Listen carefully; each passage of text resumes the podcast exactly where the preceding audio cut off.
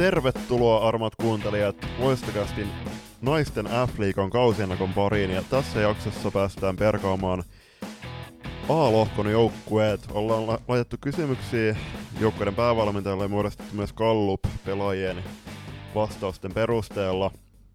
Joten pidemmittä puheitta tervetuloa jaksoon myös Joni. Kiitos, kiitos. Ja kiitokset lähtee täältä suunnasta vielä Sami Saarikoskelle ja Matti Pienihäkkiselle heidän haastatteluistaan, jotka tässä, tässä jaksossa on, ja myöskin tuomariston suuntaan, eikö näin? Joo, laitettiin, laitettiin eilen illalla tuon tuomariston suuntaan pari syväluotavaa kysymystä, ja sieltä tuli kyllä aika huikeat vastaukset Janne Koskisen myötä, että äh, eilen joukkueiden kapteenit ja sitten äh, pääsarituomarit palaveras keskenään ja vähän tota tulevan kauden linjauksia kävivät keskenään läpi, niin saatte siitä myöhemmin tässä jaksossa kuulla. Ja tosiaan lähe- aletaan tota, käsittelemään noita joukkueanalyysejä ja ennen sitä niin muistetaan vähän miele- mielemmin, että miten tota, viime kausi päättyisi. Tähän väliin vielä nopeasti, niin kiitokset Sateenkaari Kodolle tilojen käytöstä. Saadaan täällä rauhallisessa toimistossa nauhoittaa mukavalla sohvalla, niin mikäs tämän kivempaa. Viime kausi oli ensimmäinen f kausi ja sehän päättyi Porvan salibändiseuran juhliin, joka kaatoi SP Proon Game 7 ja sehän meni myös rankkarikilpailuun. Kyllä, ja äärimmäisen viihdyttävä, äärimmäisen viihdyttävä sarja. Et oli kyllä niinku hyvää mainosta salibändille kaikin puoli. Oli ja sitten myös sekin, että nimenomaan toi finaalisarja, niin se pelattiin miesten finaalisarja, finaalisarjan jälkeen, niin saatiin todella hyvää näkyvyyttä. Joo, ihan eri tavalla tuli näkyvyyttä tietysti, kun finaali, finaalit päästiin pelaamaan ihan omalla TV-lähetysajolla, eikä tarvinnut miettiä niitä. Eikä, eikä mietitty mitään ruudun erikoislähetyksiä siinä vaiheessa, vaan saatiin olla täysin siellä omalla, omalla framilla, niin se oli kyllä hienoa. Niin ja siis kun, jos miettii, että pääkallon noi kundit on kuitenkin salibändi-ihmisiä, niin niillä ei ollut mitään syytä olla katsomat näitä. Nimenomaan. Joo, ja Terveisiä vaan ylijohtavalle. Kyllä. Kolmanneksi sijoittuu Rankat Ankat tuolta Oulusta, joka kaatoi pronssiottelussa klassikin, ja senhän jälkeen rankkojen pajatso on tyhjentynyt, ja päästään sitäkin käsittelemään myöhemmin tässä jaksossa. Viidenneksi puolestaan sijoittuu Loisto, kuudenneksi Tampereen KV, ja seitsemän, seitsemännet ja kahdeksannet sieltä meni Tepsin ja Ervin suuntaan, jotka otti vauhtia playereihin tuolta liikokarsintojen suunnilta. Siellä oli aika jännittävät, jännittävät kamppailut. Joo, siinä meni TPS ja Pirkkojen välinen ottelusarja oli pikkusen helpompi liiga, liiga A joukkueelle, mutta toi eräviikingit ja Saipa, niin kuten ollaan monen kertaan tässä vitsailtu, että, että olisi mahdollista, että yhä edelleen se rankkariskaapa jatkuu siellä. Oli Mm. kyllä hyvin, hyvin, hyvin pienestä kiinni, että, että ei Saimaan palloa nähty tällä kaudella NLAssa ja eräviikinkiä puolestaan NLBssä. Niin ja toisaalta toi Tepsi ja Pirkkojen välinen sarja, niin vaikka se päättyi Tepsillä 3-0, niin pitää muistaa, että nekin oli tosi tiukkoja otteluja, varsinkin ne kaksi ekaa ottelua. Että kyllähän sielläkin Piini ja Myllymäki, ja en muista tämän toisen ei toki se äh, nimeä, mutta he kyllä äh, pisti Tepsin mun joukkueen tavoin kyllä todella koville. Joo, siinä ikävä kyllä vaan niin TPSllä yksilöt olivat sen Mm. verran kovempia, ja loppujen lopuksi niitä oli enemmän tarjolla. Mm. Et Pirpi pisti kyllä hyvin kampoihin, mutta TPS hoiteli sen homman kohtalaisen helposti numeroiden perusteella. Niin ja sitten kun puhutaan joukkueen, joukkueen le- leveydestä toi kokoonpano suhteen, niin Tepsi on vahvistunut entisestään täksi kaudeksi ja sitäkin puhutaan myöhemmin. Mutta toi, ja sitten suuri kysymys puolestaan tuossa Saipan joukkueessa, vaikkei se NLB joukku, tai NLA joukko olekaan, että kuka paikkaa Silva Jääskeläisen? Mm. Nyt rankkari, rankkariveivit jäi pois, niin saa nähdä, että siellä velhoissa tulevalla kaudella seikkailee tämä kyseinen rankkarispesialisti, niin saa nähdä, että kuka. Ja Miisa Turunen sitä tänään sanoi, että saatte nähdä. Eikä siirrytä noihin kysymysten pariin, ja tosiaan kaikille kahdeksalle NLA-joukkueen päävalmentajalla ollaan laitettu kysymyksiä. Matti Pienihäkkinen ja Sami Saarikoski oli haastattelussa ihan, ja voitte ne myöhemmin tässä jaksossa kuulla. Ikävä kyllä eräviikinkien Raine Laine jäi luupin ulkopuolelle. Niin, tai siis kello, kello tulee nyt seitsemän, niin katsotaan, että jos Raine, Raine kerkee vielä siellä ennen iltatoimia laittaa niitä. Mutta ää, pidemmittä puhetta kysymysten pariin, niin sieltä eka oli, että miten on kauteen valmistautuminen sujunut. Tähän on tullut aika hieno, hienoa laajoja vastauksia monelta valmentajilta. Hmm. tässä kohtaa lienee hyvä kiittää myös tästä aktiivisuudesta jokaista, jokaista näitä päävalmentajakohtaa, jotka on laittaneet, että, että aika ennakkoluulottomasti lähtivät avustamaan meitä tämän ennakon tekemisessä. Juuri näin, juuri näin, ja myöskin tänään oli aika absurdi tilanne, kun katoin, että kenellä mä olin viimeksi laittanut viestiä, niin siellä oli Sami Saarikoski ja Joni Salo ja Matti Pienihäkkisen ohella niin kuin top kolmonen. Joo, se on ihan hyvä, se on ihan hyvä nimilistä kyllä. Toisena kysymyksenä tietysti uudeltiin, että mitä tavoitteita joukkueilla on tähän kauteen ja ennen kaikkea nyt runkosarjaan, joka tuossa ensimmäisenä eteen tulee. Niin, ja tämäkin kysymys oli niin kuin, tuota vastauksista huomaamaan, niin aika vaikea on kuitenkaan tässä vaiheessa kautta luodata tavoitteita koko, koko kaudella, vaan lähinnä just se, että runkosarja, sekin on 21 ottelun mittainen, niin sekin pitää, pitää ensin pelata läpi ennen kuin sinne playereihin tota, päästä edes. Niin yllättävän moni valmentaja siellä oli vastannut nimenomaan niin, että, että mennään päivä kerrallaan, mm. pe, pe, treeni kerrallaan, peli kerrallaan, että ei ollutkaan välttämättä useamman kuukauden mittaisia suunnitelmia, vaan oli just nimenomaan se, että joka ikinen se niin kuin päivittäinen tekeminen parannetaan siihen ja sitten mm. keväällä katsotaan millaisesti se riittää, joka mun mielestä on todella hieno tapa lähestyä.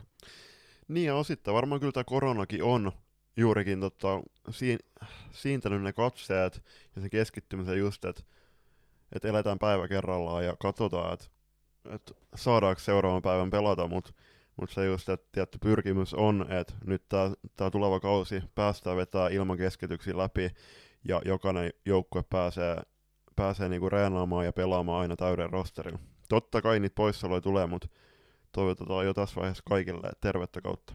Ehdottomasti. Kolmas kysymys oli, että mitkä ovat olleet suurimmat haasteet kauden lähestyessä ja varmaan varmaan jokainen siellä kotisohvilla tai missä ikinä kuuntelettekin voi päätellä, että myöskin tähän kauteen valmistautuessa korona on nostanut päätään. Neljäntenä kysymyksenä puolestaan kyseltiin, että mikä on ollut suurin yllätys tähän mennessä kauden aikana. Tähän valmentajat saivat aika vapaan skaalan, mistä valita, että, että oli se sitten oman joukkueen kohdalla tai sarjan kohdalla tai, tai vaikka koko salibändin kohdalla, että mitään sellaisia tiettyjä kriteereitä tähän ei laitettu, ja sen huomaa kyllä tuolla vastauksista. Jep. Ja sitten äh, viimeinen kysymys oli, että nouseeko B-liigasta joku joukkue vai jatketaanko samoilla jengeillä tulevalla kaudella. Viime vuonna se oli jo lähellä, mutta kuten tuossa tota, myöhemmin Matin haastattelusta tulette kuulemaan, niin NLA-joukkueet ovat jokainen, tai ainakin varsinkin ne kärkikolmikko, ennalta kärkikolmikoksi muodostuneet, ovat vahvistuneet entisestään, niin aika paljon NLB-joukkueilla on kirittävää, jotta, jotta pääset ensi kaudelle mahdollisesti, tai tämän kauden jälkeen mahdollisesti nousemaan playerikamppeluun. Eikö me Julius tehdä sillä tavalla, että, että me otetaan tähän väliin pieni tauko ja palataan sitten runkosarjan järjestyksen perusteella noihin valmentajien kommentteihin. Climate on tuore suomalainen vaatebrändi, jonka kaikki tuotteet on valmistettu kokonaan muovia tekstilijätteestä. Jo yksi loistokästäks Climate-huppari säästää muun muassa miltei 7000 litraa vettä ja sen valmistuksessa on käytetty jopa 17 muovipulloa. Climate haluaa kiertotalouden menetelmillä tehdä tekstiilialasta aidosti vastuullisen sekä kuluttaja- että yrityssektorilla. Nyt jokaisella tämänkin jakson kuuntelijalla on mahdollisuus vaikuttaa, sillä on väliä, mitä puet ylläsi, myös ekologisesti. Climatein toimintaan pääset tutustumaan tarkemmin osoitteessa www.climate.com. Moi! Mä oon Aara Isometsä SP Prosta ja meillä Nurmijärvelläkin kuunnellaan loistokästiä toivottavasti meidän kaupalliset ilmoitukset teille maistuivat. Ja aloitellaan tuosta valmentajien kommenttien läpikäymistä tietysti viime kauden mestarijoukkueen eli Porvoon salibändi seuran tuttavallisemmin PSSn päävalmentaja Jukka Kode Kouvalaisen kommenteista. Ensimmäisen kysymykseen Kode vastailee, että kauteen valmistautuminen on sujunut suunnitelmien mukaan. Pieni haaste on toki tuonut muun muassa COVID-19 karanteeni kesäkuun alussa ja viime kauden venyminen aina siihen seiskapeliin asti toki viivästytti tähän kauteen valmistautumista. Ruuvi on taas hieman kiristetty harjoittelu- ja vaatimustason suhteen, jotta joukkue saisi maksimoitua kehityksen sitten kauden aikana. Toiseen kohtaan taas puolestaan niin äh, Jukka sanoo, että pelaajat on luoneet omat tavoitteensa koko kaudelle. Tavoitteita on pilkottu pätkiin ja pelaajat on pohtinut myös omia tavoitteita kauden varalle. Valmennus sen sijaan näkee kaikkien tärkeimpänä tavoitteena matkan tämän kauden mittaan. Ja jos matka tehdään laadukkaasti, niin se antaa mahdollisuudet olla sitten keväällä parhaimmillaan, joka on just tätä, mitä puhuttiin tuossa ennen mainoskatkoa.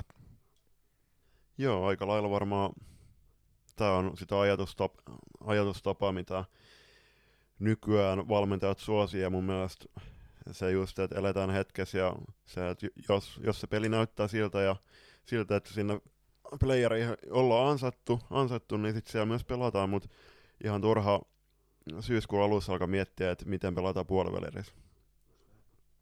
Kolmanteen kysymykseen, niin haasteita ehkä ovat olleet kesän lyhyys, ja totta kai ollaan menty paljon maajoukkueen leirien ehdolla, ja koettu luovia ehiä kokonaisuuksia, niin koettu luovia ehiä kokonaisuuksia joukkueen kanssa, ja kuten tässäkin, niin ne maajoukkuetauot ovat varmasti olleet positiivinen ongelma. Joo, et kyllähän se niinku kertoo myöskin se joukkueen tekemisestä ja valmennuksen tekemisestä ja ennen kaikkea tietysti sen yksilön tekemisestä, että mitä enemmän sulla niitä yksilöitä maajoukkueessa on. Mm. Et varmasti se ei ole negatiivinen asia, että sulta löytyy pelaajia monta kappaletta, mutta toki se vaikuttaa siihen joukkueen harjoitteluun sitten, kun he sieltä poissa ovat, kuten muun muassa nyt näissä U19-kisoissa, kun oli useampi kappale. Tämäkin antaa sitten aina, aina hyvät paikat äh, ed, ed, toi edistää sitä juniorityötä. Et se, että jos siellä on pelaajia maajoukkue teillä ja maajoukkue tauoilla äh, tavoittelemassa unelmiin, niin sitten annetaan niille omille junnuille sauma yllättää. Just näin haasteita varsinaisesti ei koden mukaan ole ollut, vaan tavoitteen mukaista menu on me, koko tämän niin kuin valmistautumisjakson aikana ja mitään yllätyksiä ei ole ollut. Et enemmänkin odotettuja testitulosten parantamisia ja tason nostoja, joka kuulostaa hyvältä. Se tarkoittaa sitä, että joukkue on varmasti päässyt harjoittelemaan myös terveen. Jep, ja siis uskoisin, että jokainen on, jokainen on juossut siinä piipissä se yli kahdeksan minuuttia. Toivottavasti. Vähintään sen. Ja ko- sitten lopuksi Kode ei osaa veikata, että ketä sieltä B-liigasta nousee vai nouseeko kukkaan, antaa senkin sitten. Kevät näyttää varmasti. Seuraavana vuorossa SP Pro ja Sami Saarikoski, jolta saatiinkin ihan etänä mukava haastattelu ja soitetaan se tähän väliin. Loistokääst haastattelu. Loistokästin haastattelussa on tällä kertaa paluun päävalmentajaksi liikakentille alkavalla kaudella tekevä Sami Naissalibändi toinen puolikas Saarikoski – jonka pestistä SP Prossa Aki Villanderin seuraajana ilmoitettiin keväällä. Pidemmittä puheitta, tervetuloa loistakastin vieraksi Sami. Mukava kun pääsit mukaan. Kiitos, kiitos ja kiitos kutsusta. Joo, oli äärimmäisen miellyttävää saada tänne myöskin muita ääniä kuin vaan Matti Pienihäkkistä tähän jaksoon. Että Matti tulee mielellään höpöttelemään tässä tapauksessa. Se on kiva tosiaan, kun ei tarvitse pelkästään hänen kanssa keskustella alkavasta NLA-kaudesta. Mitäs Sami kuuluu sinne Nurmijärvelle? Kuuluu ihan hyvää ja tota, ollaan ihan tuossa aikataulussa pystytty treenaamaan ja ollut nyt läsnäolotreeneissä niin todella hyvä ja pysytty suht terveenäkin vielä, että yksi tuommoinen pieni karanteeni kesän aikana oli joukkueella, mutta tota, se osui semmoiseen ajankohtaan, että siitä ei nyt niin kuin kovin paljon pidempää ongelmaa sitten siitä sen enempää tullut. Niin sä puhuit taas ennen nauhoituksia, että te teitte valmennuksen kanssa ja joukkueen kanssa sellaisen ratkaisun, että teillä oli kaikki kesän viikonloput vapaita, niin se oli, otettiin varmaan pelaajista joukossa aika mieluisena uutisen vastaan. Ja toinen juttu, mikä oli, niin meillä oli koko kauden treenit käynnissä, ja sitten kun joku kävi lomalla, niin kävi lomalla ja tuli sitten takaisin treeneihin. Et mä olin kesän aikana nyt yhdet treenit pois itse, että muuten aina paikalla. Ja se tuntui toimivan kanssa hyvin. Et ne, kenellä oli töistä lomaa tai koulusta lomaa ja sovittuja reissuja, niin kävi niillä ja tuli sitten sen jälkeen takaisin treeneihin. Todella, todella hyvin. Niin onhan toi toki niin kuin pelaajilta F-liigassa ja toki korkealla tasolla muuallakin pelaavilla, pelaajilla niin on ongelmallista se vapaa-ajan ja tuon pelaamisen yhteensovittaminen, niin toihan on varmaan ollut jokaiselle äärimmäisen hieno vaihtoehto. Tuskin teillä kuitenkaan on huolta siitä, että ei omatoimiharjoitteita tehtäisi sillä aikaa kyllä tota, se joukkuekuri on sen treenaamisen osalta muotoutunut vuosien saatossa, että siitä ei tarvinnut olla huolissaan. Ja sitten se, että saa vapautta siihen kesälle, niin se on kyllä semmoinen, että sitä ollaan niin kuin pidetty isossa arvossa ja on niin kuin, toimi meille ainakin todella hyvin. Tähän väliin voitaisiin pitää pieni kertaus sun salibänditaustasta, että voiko kertoa, että miten sä oot salibändin pariin eko kertaa tiesi löytänyt ja kuinka kauan sä oot ollut valmentajana? kaikki lähti silleen, että Röykän asteelta siirryin Rajamäen yläasteelle ja siinä vuotena Röykässä ollessa niin tota, kiinnostuu, kiinnostuu vähän tuosta lajista ja sitten tota, ei ollut oikein mitään tota, ryhmiä eikä mitään muutakaan täällä, että olisi, olisi voinut sitä pelaa ja siitä sitten tota, saatiin kavereita siitä vähän kasattua ja ruvettiin sitten itse pelaamaan ja yläasteella sitten perusteltiin vähän seuraa ja pelattiin ja sitten mä huomasin, että tota, en pelaajavalmentaja, joka silloin veti sitä hommaa, niin huono coachina. Rupesin itse valmentaa ja sitten se lähti tuosta Nurmijärven seurakunnan poikakerhon pitämisestä ja sieltä sitten perustettiin RSP vuonna 1996 muistaakseni. Mutta siitä eteenpäin on nyt sitten valmennettu. Se on seurakunnan poikakerhon kautta on lähtenyt valmennusura ja sitä ennen sitten tota pelaajaura ihan koulun liikkatunnilta innostuneena. Pelailetko sä yhä aktiivisesti itse tällä hetkellä? En mä itse asiassa en, en, ei oikein aikaa enää, että on niin paljon kaikkea muuta, että siitä on joutunut vähän nyt sitten No sä oot toiminut tai toimit tuossa Aki Villanderin valmennustiimissä keväästä 2020, niin mitä kuluneet puolitoista kautta äh, Akin valmennustiimissä toi sun mielestä sun valmennus, valmen, valmennuksen muka, niin kuin lisää? Sehän on ihan eri asia olla päävastuussa valmentamissa, valmentamassa tai sitten, että sä oot osana ryhmää, koska siellä on se päävalmentaja, joka, joka sitten viime kädessä omalla tekemisellään vastaa kaikesta. Mm. Se on sitten muille ryhmän jäsenille huomattavasti niin kuin simppelimpää se siinä ohella, että sitten kun on päävastuussa, niin silloin tulee aina se päävalmentajan vastuu. Ja nyt itse pääsi katsomaan siinä vieressä eri, eri tota, toimintatapaa ja muuta, niin kyllä kun vahvisti sitten niin kuin niitä omia asioita ja mitä on itse nähnyt ja miten on itse tehnyt. Ja tota, kyllä se niin kuin, oli tosi paljon enemmän palavereita ja muita, että mä oon itse aika lyhyt sananen niiden osalta ja palavereet pidetään lyhyenä ja niitä pidetään vähän ja koitetaan antaa mahdollisimman paljon niin kuin sitä vapaa-aikaa sitten joukkueen ulkopuolelle, niin siinä on ehkä semmoiset isoimmat erot, mitä viime kaudella oli ja mistä sit niinku, mihin sitä vertailua on itse vähän tehnyt. Niin tämähän ei tosiaan ole sun ensimmäinen kerta päävalmentajan roolissa tuossa, oliko se 2018, kun korvasit Vesa Pulkkisen päävalmentajan hommissa. Niin tota, millä, millä tavalla sä olet erilainen päävalmentaja tätä nykyään?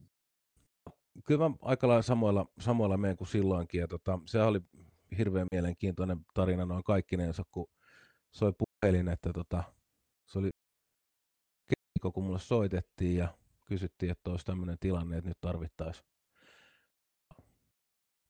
valmentajaa, että oletko käytettävissä. Ja mulla oli just semmoinen tilanne, että mulla ei ollut joukkuetta valmennettavana, kun oli tarkoitus keskittyä opintoihin vanhoilla päivillä lähin lukee Hämeenlinnan ammattikorkeakoulun rakennusinsinööriopintoja ja sitten tota, siitä välittömästi tuli silleen, että kyllä mä nyt tuolle Jouhtenen Paulalle soitan ja kysyn, että lähteekö se, että jos se lähtee mukaan, niin sitten mä voin mennä, mutta jos Pale ei tuu, niin sitten mäkään lähden. Ja Palelle silloin heti keskiviikkona, ja tota, me nähtiin perjantaina. Oli, muistaakseni mentiin katsoa Ervin peliä, en muista ketä vastaan se oli. Ja tota, siellä ja sitten sanoin, että joo, että kyllä se voi lähteä mukaan. Sitten lauantaina ilmoitin, että onnistuu, mutta mä pystyn aloittamaan vasta viikon päästä vai oliko kahden viikon päästä. Ja sitten tota, eteenpäin. Ja eipä tässä nyt niinku, varmaan isoin siihen settiin on se, että nyt on itsellä ollut mahdollisuus vaikuttaa tähän valmistautumiseen. Et silloin kun tulee kesken projektin mukaan, niin sitten se on niin kuin, mennään sillä, mitä siellä on, ja koitetaan sitten niitä vahvuuksia, mitä siellä on, niin parantaa, mutta nyt sitten taas kun lähtee itse ihan alusta tekemään, niin on mahdollisuus vaikuttaa kaikkeen tekemiseen. Niin siinä on niin kuin varmaan se kaikkein isoin ero ja missä sitä toimintaa pikkasen eri tavalla tehdään. Et nyt on tosissaan, niin kaikki asiat on itsestä kiinni. Et nyt ei voi syyttää enää kuin itseään sitten, jos heikosti menee. Joo, nyt se on näin, että itse tehty. Tulee kun tekee. Niin, mä olin just sitä kysymys, että äh, tuossa tammikuun alussa äh, sut nimitettiin SP Proon uudeksi päävalmentajaksi, niin olisin tiedustellut just sitä, että kuin kuinka paljon tuo on sun näköinen joukkue ihan taustojen myöden vai onko tässä vielä, vielä jotain rippeitä esim. Akin, Akin kasamasta kokoonpanosta tai valmennustiimistä? Totta kai siellä on se valmennustiimi ollut tosi pitkä ja taustat on ollut niin kuin tosi pitkä, että siellä on proomaisen tyyli, niin siellä on päävalmentajat vaihtuu aika, aika tiuhaan, mutta muut, muut pysyy aika lailla ja pelaajarunko on hirveän pitkälti sama.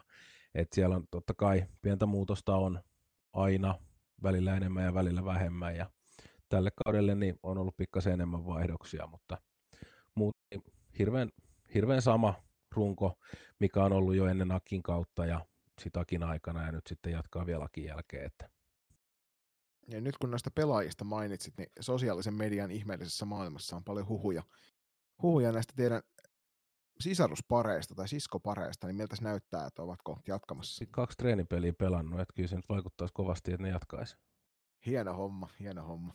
Siellä tosiaan, niin kuin, kuten tiedät, niin aina, aina kaiken näköistä hauskaa, hauskaa juttua kertyy tuonne keskustelupalstoille ja muualle, ja tämä oli yksi sellainen asia, että tuossa moni pohti, niin sen takia mietin, että otetaan heti pois alta saman tien, niin tietää sitten jokainen kuulija, missä mennään. Hmm. Totta kai, kiinnostaa, ja meiltä, meiltä heikosti tehty tuo tiedottaminen ja se nyt paranee tuossa, että tuossa on tosissaan ollut tekijää haussa ja ilmeisesti, jos mä oon nyt ymmärtänyt oikein, niin semmoinen on nyt löydetty ja hän rupeaa nyt sitten puffaamaan tota somepuolta ja niin edelleen. Mutta tosissaan kyllä, molemmat sisarusparit jatkaa ja se on aika älyttömän kovas vireessä tällä hetkellä. Se on hyvä. Hienoa kuulla. Niin, sä just tuossa avasitkin jo aiemmin, että miten teidän kauteen valmistautuminen on sujunut, mutta Esimerkiksi kuinka monta reenipeliä teillä on nyt kaikkinensa ollut kevään, kevään tota, tauon jälkeen? Silleen, että tota, kaksi treenipeliä peruuntu, viisi oli tarkoitus olla. Mutta kävin sitten niin, että ne supistu kahteen, kahteen treenipeliin, eli meillä oli tarkoitus, että me oltaisiin loistoa vastaan pelattu ja sitten olisi pelattu KVta vastaan ja sitten meidän seuran omia poikia vastaan viisi peliä yhteensä, mutta tota, meille iski karanteeni päälle just sillä viikolla, kun oli tarkoitus olla KV-vieraissa ja Loistovieraissa. Ja tota, sitten Loiston kanssa ei pystytty saamaan enää uutta aikataulua noiden tyttöjen kisojen takia, koska niillä oli pelaajia paljon siellä, niin tota, ei katsottu järkeväksi lähteä, lähteä pelaamaan sitten kisojen aikana. Mutta tota KVn kanssa saatiin nyt peli, olisiko ollut viime viikon maanantaina, tuo ja sitten viime viikon torstain pelattiin vielä noita meidän oman seuran poikajunioreita vastaan. Niin tällä nyt joudutaan menemään. Kolme olisi ollut semmoinen oikein hyvä, mutta tota, ei se yhdestä jää kiinni.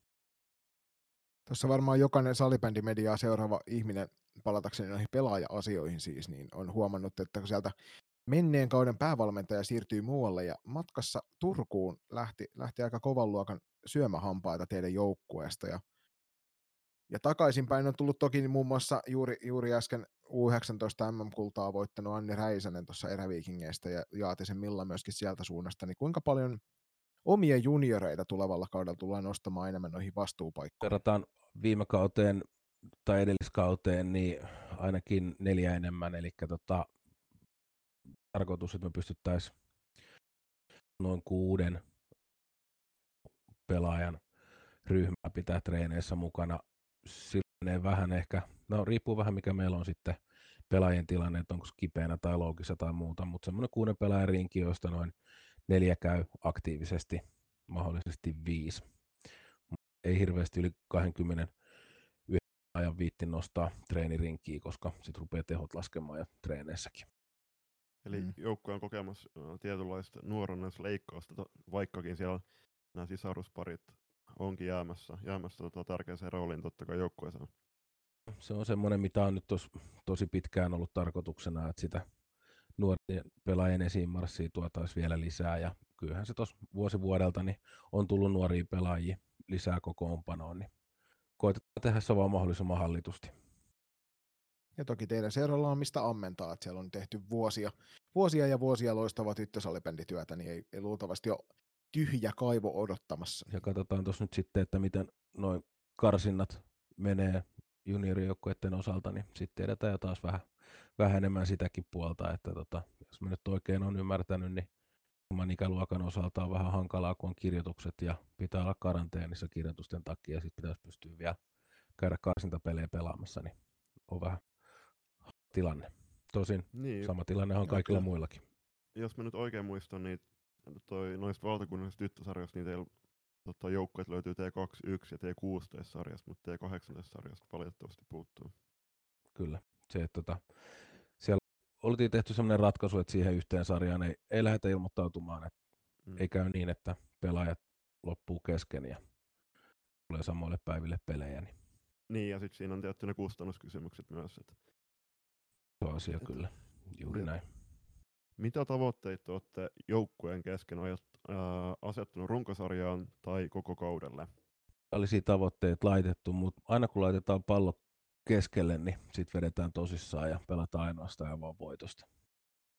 Yllättävän monella, monella f valmentajalla oli tota sama, niin kuin samantyyppistä vastausta, että, että sen sijaan, että asetetaan pitkän aikavälin tavoitteita, niin keskitytään enemmän siihen päivään ja siihen, siihen tre, treeniin tai siihen peliin ja mennään ne niin kuin pikkuhiljaa eteenpäin sitä kautta. Niin, ja sitten se tietty joukkueen peli näyttää, näyttää kauden aikana sen, että onko sinne playereihin sitten ansainnut edes paikkaansa. Et se on turha, turha lähteä välttämättä mitään suuren tai pidemmän aikavälin tavoitteita asettamaan, jos varsinkin teidänkin kohdalla niin kuitenkin kokoonpano on hieman kokenut muutoksia, muutoksia niin toivottavasti tämä kausi tulee olemaan normaali, tai paluu normaalin koronan, koronan myötä, niin nautitaan, nautitaan peleistä ja päästään, päästään myös tota joka pelissä näkemään varmasti iskukykyinen pro. Yleisö on odotettu jo pitkään noihin ja nyt olin itse asiassa eilen katsomassa, oli toi liiga-avaus samalla Mikkelissä, niin Supercupi finaalia ja, tai Eerikkilä Supercupin finaalia ja se nyt ihan kiva, kun siellä oli katsoja, ei niitä nyt paljon ollut, mutta se vähänenkin mitä oli, niin olihan se nyt ihan virkistävää taas pitkästä aikaa. Sä tuossa mainitsitkin jo näistä karanteeneista ja sitten ylioppilaskirjoitusten ja pelien ja joukkueiden yhteensovittamisesta, että ne oli sellaisia haasteita tulevalle kaudelle, mutta mitkä on ollut, onko ollut jotain muita suurempia haasteita tässä kauden lähestyessä? Itse asiassa ei.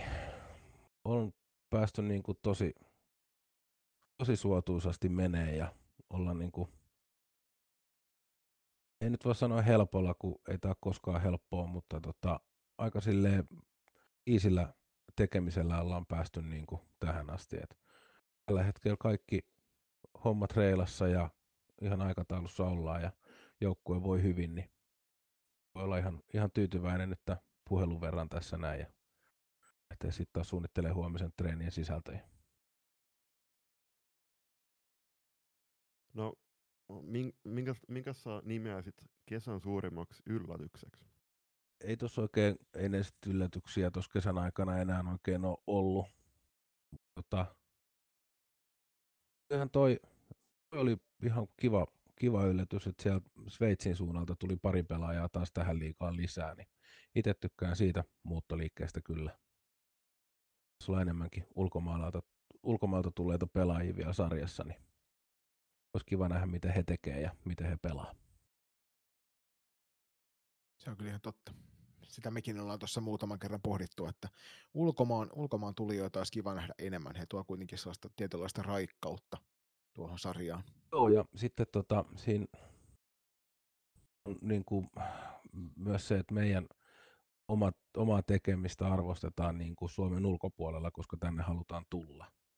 Niin se on yksi semmoinen näkökanta, mitä, mitä itse tykkään kyllä käyttää. Niin, ja jos F-liigalla on tavoitteena kasvaa tulevaisuudessa maailman suurimmaksi salibändiliigaksi ja sitä myötä varmaan myös taso- tasokkaimmaksi, niin tällä hetkellä naisten puolella Ruottilla aika lailla se valtikko hallussa on äh, tasokkaimpana salibändiliigana, niin se, että kyllähän niitä ulkoma- ulkomailla pelaavia tai tu- ulkomailta tuleviin pelaajia niin kaivataan lisää myös tänne Suomeen, jotta se taso nousee. Kyllä juuri näin, ja sitten ne ulkomailla olevat suomalaiset voisivat tulla takaisin tänne pelaamaan, niin saataisiin saatais sarjan tasoa taas nostettua enemmän, että kun siellä on kumminkin maailmanluokan tekijöitä, meillä on Suomen passi niin ympäri maailmaa pelaamassa, niin olisi kiva saada heitäkin tänne takaisinpäin. Se, että tuleeko se tapahtuu ja jos tulee tapahtuu milloin, niin sitähän ei taida kukaan tietää. Kyllä sieltä Jenna Saario ja Daniela Westerlund ja Trine Selström, nyt ainakin muutamia mainitakseni, niin palailivat tuolta ulkomaan reissuilta takaisin hallitsemaan näitä kotimaan kaukaloita, joka on kyllä suotuisaa kehitystä, kehitystä varmasti. Kyllä, se on ihan hyvä suuntaus. Ja, joo, että on ihan, ihan hyvä suuntaus ja tota, harmittavaa sitten, että esimerkiksi loistosta sit niitä nuoria pelaajia lähtee jo hyvinkin nuorena niin suoraan U19 maajoukkueen leiriltä, niin sit, sitten tota, ulkomaille, niin olisi suonut heille vielä 4-5 vuotta täällä ennen kuin olisi siirtynyt. Mm. Niin, se on, se on, niin, siis, se on tietty haastavaa, että mietitään, mietitään vaikka näitä U19-ikäisiä, että tiedetään, että myös, myös meidän kotimaisessa liigassa pelaajat joutuu osassa joukkueessa, joukkueessa maksamaan myös omasta pelaamisesta, niin kyllä se esimerkiksi Ruotsi ja ilmaiset kaudet ja ehkä, ehkä tota, muutama kruunu siihen päälle, niin on varmasti aika houkutteleva vaihtoehto. Ja sitten sit kun mietitään myös sitä, että että näilläkin ikäluokilla on ne opiskelut edessä, niin jos ei se opiskelu vaikka nyt auennut, niin se välivuosi ulkomailla on varmasti aika semmoinen vaihtoehto, josta on vaikea kieltäytyä. Kyllä, näinhän se menee. Ja onhan tämä urheilu ja urheiluvaikuttaminenkin niin, että ensin pitää olla tuotekunnossa ennen kuin sitä kannattaa lähteä sen isompaa myymään mihinkään. Että töitä on paljon edessä vielä. Tulevalle kaudelle niin yleensä aina kysellään näissä ennakoissa sitä, että, että miten veikataan, että omassa sarjassa käy, ja Loistokäs teki ihan tietoisen päätöksen, että ei kysellä päävalmentajilta ollenkaan tuolta F-liiga A puolelta, eikä myöskään F-liiga B sen oman sarjan välttämättä sijoitussysteemejä, mutta tässä tapauksessa niin halutaan kuitenkin tietää, että mitä mieltä olet tuosta F-liiga B puolelta, että voiko sieltä joku joukkue tai joukkueet nousta ensi kaudelle pelaamaan kirkkaampiin valoihin vai jatketaanko seuraavalla kaudella edelleen samalla joukkueella? Jokuhan siellä viimeiseksi jää ja karsii sitten alemman kanssa, mutta tota, on kyllä vaikea sanoa. Saipa on sieltä varmasti kova niin kuin viime vuonna ja haluaa sitä nousua NLAhan, mutta tota, kyllä on kova homma sitten taas lohko viimeinen voittaa. Että kyllä mä sanon, että ei nouse. Ei tule ketään B-liikasta Me ollaan oltu aika lailla samoilla linjoilla kyllä täällä, täällä mitä on keskusteltu etukäteen näistä. Niin. Se A-lohkon taso on kova, siitä ei vaan pääse mihinkään. On ja sitten toki esimerkiksi Lappeenranta on kuitenkin yliopistokaupunki ja näin, niin se on tota, potentiaalinen kasvalusta monelle pelaajalle ja juurikin parasta aikaa meidänkin Instagramiin hallussaan pitävä Miisa Turunen, niin on, on varmasti koko kansalle hyvinkin tuttu nimi ja aloittanut juuri lukion siellä, mutta kyllä se vaatii hieman enemmän sitä leveyttä siihen kokoonpanoon, jotta pystyy ehkä tosissaan haastamaan NLA-joukkueen. Joo, juuri näin. Ja se, että kun se pitäisi sitten vielä pysyäkin sit siellä NLAssa, niin se ei riitä pelkkä nousu sinne, vaan pitäisi sit pystyy nostamaan tasoa vielä lisää sit sen nousukauden jälkeen, että on mahdollisuus ja realistinen mahdollisuus pysyä sarjassa. Niin, että viime vuonna oli kuitenkin yhden rankkariosuman päässä se, se Ervin täydellinen katastrofi ja Saivan paikka auringossa, mutta tuleva kausi näyttää, näyttää mitä, tota, mitä näyttää, näyttää sitten kaikille muillekin, mutta tähän tota loppuun, niin olisiko sulla jotain terveisiä kuuntelijoille ja sitten, että sä voit mainita vaikka pari syytä, että miksi jokaisen kannattaisi eksyä sinne Klaukkalan katsomaan Arkadihallille SP Bron kotipelejä. Joo, eihän tässä. Ottakaa ihmeessä kuunteluun sekä loistokästi että naissalibändi podcasti ja viekää naissalibändyn sanomaa eteenpäin. Pelithän on huikea hienoja ollut viime kaudella – edelliskaudella ja sitä edellisellä kaudella, mitä on itse ollut tässä nyt mukana vähän loppupeleissä asti, niin kyllä se niin kuin on vaan helvetin hyvä tuote, kandee tulla tsiikaa. Ei ole tylsää, sen lupaa. Siinä on aika, aika kovan luokan, kovan luokan tota, sanomaa, mutta pitää täysin paikkansa. Sitähän mekin täällä tuotetaan koko aikaa, että seuratkaa ihmiset ihmeessä. Upeaa F-liigaa. Juuri näin. Ei muuta kuin tsemppiä tulevan kautta ja toivottavasti jokainen pysyy terveenä. Kiitos ja kiitti teille ja ei muuta kuin hyvää syksyä. Laistokääst. Kiitos vielä kerran Samille tästä haastattelusta. Oli todella hauska päästä juttelemaan sun kanssa ja ei muuta kuin tsemppiä tulevaan kauteen Prolle. Sitten siirrytään runko, äh, viime vuonna kolmanneksi sijoittuneen joukkueen eli SSR-joukkueen joukkueen äh, keskuuteen, ja rankat ankathan ovat nyt kesän aikana menettäneet aika kovia palasia, ja nyt tätä haastatteluhetkellä, tai nauhoitushetkellä, kun tehdään tätä jaksoa, niin aika, aika vähän joukkoja on vielä tiedottanut pelaajien, pelaajien suhteen, että ketä siellä pelaa ja ketkä ei. Ja Matti tuossa muist, muisteli omassa haastatteluosio, tai omaa haastatteluosiotaan ennen, että eilen julkaistiin valmennus. Ja siellähän jatketaan saman, saman herran johdolla kuin tuossa keskellä pudotuspelejä silloin, kun tehtiin muutoksia siihen, niin Karo Kuussaari hyppäsi puikkoihin ja Karo jatkaa tällä kaudella joukkueen päävalmentajana. Joo, mä itse sain tietää tämän joku pari viikkoa sitten eri reittejä pitkin, mutta siis Karohan on siellä Oulun suunnilla jo jonkinasteinen legenda ja on tyttö- ja eteen tehnyt kyllä kovasti duunia ja uskoisin, että, että on myös hyvä, hyvä päätös oli nimenomaan se, että joukkue saa nyt rauhan keskittyä siihen olennaiselle pelaamiseen. Pelaajiston puolelta on tosiaan ollut aika hiljasta, että, että lähtijät tiedetään, mutta uusista tulokkaista tai omista nousukkaista ei juurikaan ole tihkunut tietoa ulospäin, joten SSRn kausi kun alkaa, niin se on varmasti mielenkiinnon kohteena ainakin loistokästillä, että ketäs, ketäs siellä rosterissa on ja minkä näköinen on kilpailukyky. Niin, siis näin U19-kisojen jälkeisenä aikana pitää kyllä tietty nostaa esille Sanni Uimarihuhta, joka jatkaa joukkueessa. Että todella tärkeä kiinnitys, vaikkakin sieltä lähti neljä, neljä tärkeää pelaajaa viime kaudelta pois. Mutta samoja kysymyksiä sinne Karon suuntaan heitettiin. Kauteen valmistautumisesta Karo sanoo, että ei ole ollut helppoa. Että pelaajia on tullut ja mennyt joka suuntaan ja pitkään on ollut epävarmuutta siitä, että ketkä ovat valmiita sitoutumaan ja ketkä eivät. Yhteisiä viisikkoharjoitteita koko joukkueen kanssa on ollut todella vähän, mutta ne mitä on ollut on tehty kyllä joukkueen kanssa hyvin korkealla vaatimustasolla. Harjoituspelien vähäisyys on varmasti montaa joukkuetta koskettanut ja niin myöskin SSRn tapauksessa siellä on päästy pelaamaan vain kolme ottelua ja niistä saldona on muun muassa 4-5 tappio pojille ja kaksi selvää voittoa ykköstivarin hahesta.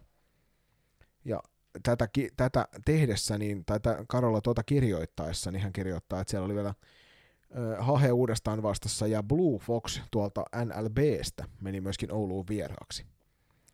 Tosin pelaajat on löytäneet kesän aikana paljon pelejä paikallisessa kesäsarjassa eri joukkueissa, joten sitä kautta sitä pelituntumaa on ylläpidetty. Tiedätkö se on nimistä toi hahen nimi tulee? Kerrohan minulle. Se on haukiputaa heitto. Oissa se pitänyt arvata, että haukiputaalaiset siellä on. Mut joo, siis aika jännä kyllä, siis aika kova, kova taso siellä paikallisessa bubiengissä ollut, että jos siellä on SSRn pelaajia ollut kesäsarjassa pelaamassa. Niin tää on vähän sama niin kuin kaikki NRiä seuraavat varmasti näkivät tuossa, kun David Pasternak oli tuolla Tsekin paikallisessa, paikallisessa asfaltti, asfalttilätkä liigassa ampumassa sieltä kivoja one-timereita. Joo, siis mä muistan tähän väliin tämmönen pieni tarina, niin Rasmus Ristolainen pelaamassa meidän joukkueen kanssa jossain Maskuus turnauksessa ja hän oli silloin vielä Tepsi-listoilla, niin hän sitten teki siellä joku 3 plus 2 tehot ja pisti vähän fyysisellä tasolla pelaajia nippuun siellä laitoihin, niin sitten vastustajat huusi, että, että mene sinne liikaa takaisin. Toisen kysymyksen, että mitä tavoitteet runkosarjaa tai koko kaudella, niin virallisia tavoitteita joukkue ei ole vielä asettanut joka on ihan ymmärrettävää, kuten tuossa myöhemmin Matin haastattelussa myös kuullaan, että tässä vaiheessa kautta niitä välttämättä ei ole vielä ehditty asettamaankaan. Mitkä ovat olleet suurimmat haasteet kauden edetessä, kun Karolta kysyttiin, niin Karo sanoi, että juurikin tuo pelaajien suuri vaihtuvuus. Kolme lähti Sveitsiin, kapteeni lähti opiskelemaan Tampereelle ja muuten vaan lopetti viime kauden pronssipelin jälkeen 7-8 pelaajaa joten on selvää, että on koettu menetyksiä ja ollaan uuden alulla, kun paikat on täytetty omista A- ja B-tytöistä. Ja tämä nimenomaan tekee SSRasta mielenkiintoisen joukkueen, koska me tiedetään, että siellä tehdään laadukasta juniorityötä, mutta nyt päästään näkemään, että onko heistä vastuunkantajiksi myöskin liikatasolla. Juuri näin, juuri näin, mutta sekin, että mikä, mikä nyt T21 T18 joukkueessa tuo rankoissa on se tilanne, että äh, olivat täällä Turuskin pelaamassa loistokapissa, mutta siellä oli kyllä tosi kova taso, taso mutta se, että et miten he sitten liikavauhtiin sopeutuu, niin sen aika näyttää, ja turhaan parin ottelun perusteella, mitä, on pidempi johtopäätöksiä tehdä, että antaa, an, annetaan heidänkin myös tota, rauhas, rauhas tähän liikavauhtiin. Uskon, että Sanni Uimarihuhta varmasti ottaa iso rooli tulevalla kaudella tuossa joukkueessa ja johtaa omilla otteillaan sitten taas edestä käsin. Niin, että totta kai me pyritään, pyritään meidänkin liikan tasoa nostaa ja se taso nousee vaan sillä, että saadaan kovin pelaajia tänne ja tehdään totta kai päivittäistä duunia, mutta tämänkin kolmikon suhteen, jotka sinne Sveitsiin lähti, niin se, että eihän, se on kohtuutonta vaatia pelaajia jäämään, jäämään tässä vaiheessa Suomeen, jos on sauma tavoitella unelmi ulkomailla ja nimenomaan se, että äh, se peliurakaan ei kestä loputtomiin, niin se on tärkeää, myös, että tämmöisiä saumoja tulee pelaajille ja o, tota, rohkeasti kannustetaan heitä sinne Sveitsinkin lähtemään ja tämäkin kolmikko pääsee Seppo Pulkkisen kanssa samaan joukkueeseen, niin mikä se parempaa. On siellä Sepon valmennuksessa varmaan mielenkiintoinen kausi edessä. Jep. Ja sitten suuri yllätys tähän mennessä äh, suven aikana, niin uuden joukkueen kehitys vähäisistä yhteisistä viisikkotreeneistä huolimatta. Joukko on pelannut harjoituspeleissä yllättävän hyvä viisikkopeli yhdessä. Se kuulostaa kyllä lupaavalta. Mm. Toivotaan, että sama trendi jatkuu ja saavat, saavat laadukkaat liigaottelut tähän alkuun heti välittömästi ja joukkueen kehittyminen jatkuu hyvällä, hyvällä tiellä. Joo, ja Rankatankathan, nimenomaan naisten edustus, niin ne oli itse asiassa piti yhteistä leiriä T21 joukkueen kanssa, joka omalta osalta Jyrkin kieliin joukkueiden välisestä yhteistyöstä, eli Go Rankat Ankat. Ja sitten tuohon viimeisempään kysymykseen, eli B-liiga nousuun, niin Karo, Karo sanoo, että vaikea uskoa, tai vaikea sanoa. Viime keväänä nähtiin, että A-liigan hyväkin joukkue oli ongelmissa, eikä saanut peliään kä- käyntiin karsintapeleissä, joten sillä silmällä katsottuna kaikki on mahdollista. Vaikka loistokästi ei ehkä välttämättä siihen täysin uskokkaan. Niin. Joo, siis ei muuta, siis toivotaan, että tulevalla, tulevalla kaudella sitten 2020 2023 myöskin NLassa pelaa ne joukkueet, jotka sinne paikan ansaitsee. Ehdottomasti. Ja siirrytään pienen tauon jälkeen kohti Seuraavana vuorossa olisi runkosarjan neljänneksi sijoittunut ja pronssiottelussa SSRAlle tappion kokenut Classic. Ja Familyn päävalmentajana hän jatkaa tuttuun tapaan Pekka Nieminen, itse maalivahti-legenda. Gunners-legenda, joo. Miten tähän väliin, niin mites lausuisit klassikin? Classic. Vai classic? Classic. Samaa mieltä, mutta siellä Tampereen suunnassa on classic. Niin, jos, jos, tämän, jos puhuttaisiin vaikka Heritage Classicista, niin sitten se olisi Classic tässä tapauksessa, kun puhutaan. Se on vähän niin kuin Black Box. Black Box on Black Box ja Classic on Classic. Joo, ei, ei muuta kuin siirrytään Pekan vastauksiin, niin miten kauteen valmistautuminen on sujunut, niin valmistautuminen on ollut hyvää, jossa OT-jakson kohokohtana oli leiri Kokemäki Metropoliksessa. Se on hieno paikka, samaa mieltä. En, en ole kyllä Kokemäki Metropoliksessa käynyt, Kokemäellä olen kyllä käynyt. Ei niillä itse asiassa kuntaliitosten myötä niin myös kunnan nimi muuttui, niin se on Kokemäki Metropolis nykyään. Aa, no se selittää paljon. Toki taustalla on positiiviset haasteet, kuten naisten ja tyttöjen M-leiritykset sekä tämän lisäksi muutamat koronaan liittyvät keissit, mutta eteenpäin on menty ja ratikka on raiteilla. Ja nyt täytyy sanoa henkilökohtaisella kokemuksella, että on, on muuten kauniit ratikat. Oliko se kyydissä? En ollut kyydissä, sen verran pelotti, pelotti astua noihin, noihin tamperelaisiin julkisiin liikennevälineisiin, että tiedä minne, minne sitten olisi vaikka hervantaa joutunut. Niin. Mutta eikö Tampere, Tampereella, että jos bussi tulee, niin sanotaan, että nyt se tulee, niin, mm. mutta onko se, että ratin kohdalla, että ratikka tulee? No ja kyllä siellä taisi joku nimi olla sillekin, jos sen aivan väärässä ole. Toisena kysymyksenä, kun heitettiin, että mitäs tavoitteita sinne runkosarjaan tai koko kaudelle, niin Pekkahan täällä vastailee, että tavoite oli tappiottomassa kaudessa Turussa, joka karjutui heti kun hävittiin harjoitusottelussa TPSlle, ja tämän johdosta piti tavoite asetella uudelleen. Ja toi on toisaalta aika rohkea tavoite, varsinkin kun katselee, katselee noita rostereita, mm. niin, niin, niin mä välttämättä tappiota kautta ainakaan TPS vastaan lähtisi hakemaan. Yleensä tavoitteena on tarjota yleisölle pallollisesti hyvää ja aktiivista klassikista aktiivista klassikkia, joka antaa kaikkensa joka pelissä ja joka vaihdossa.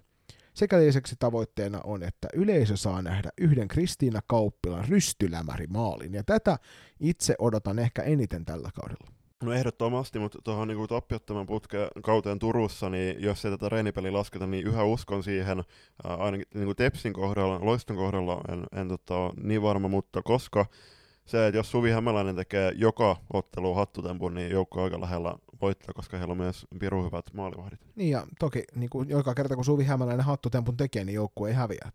Mm. En, niin, et, siis onko Suvi joukkue joskus hävinnyt, jos Suvi on hattutempu tehnyt? Nyt en osaa, täm, tähän varmaan vastauksen osaisi Matti Pienihäkkinen meille kertoa, mutta... Tai Suvi itse. Ehkä Suvi itse.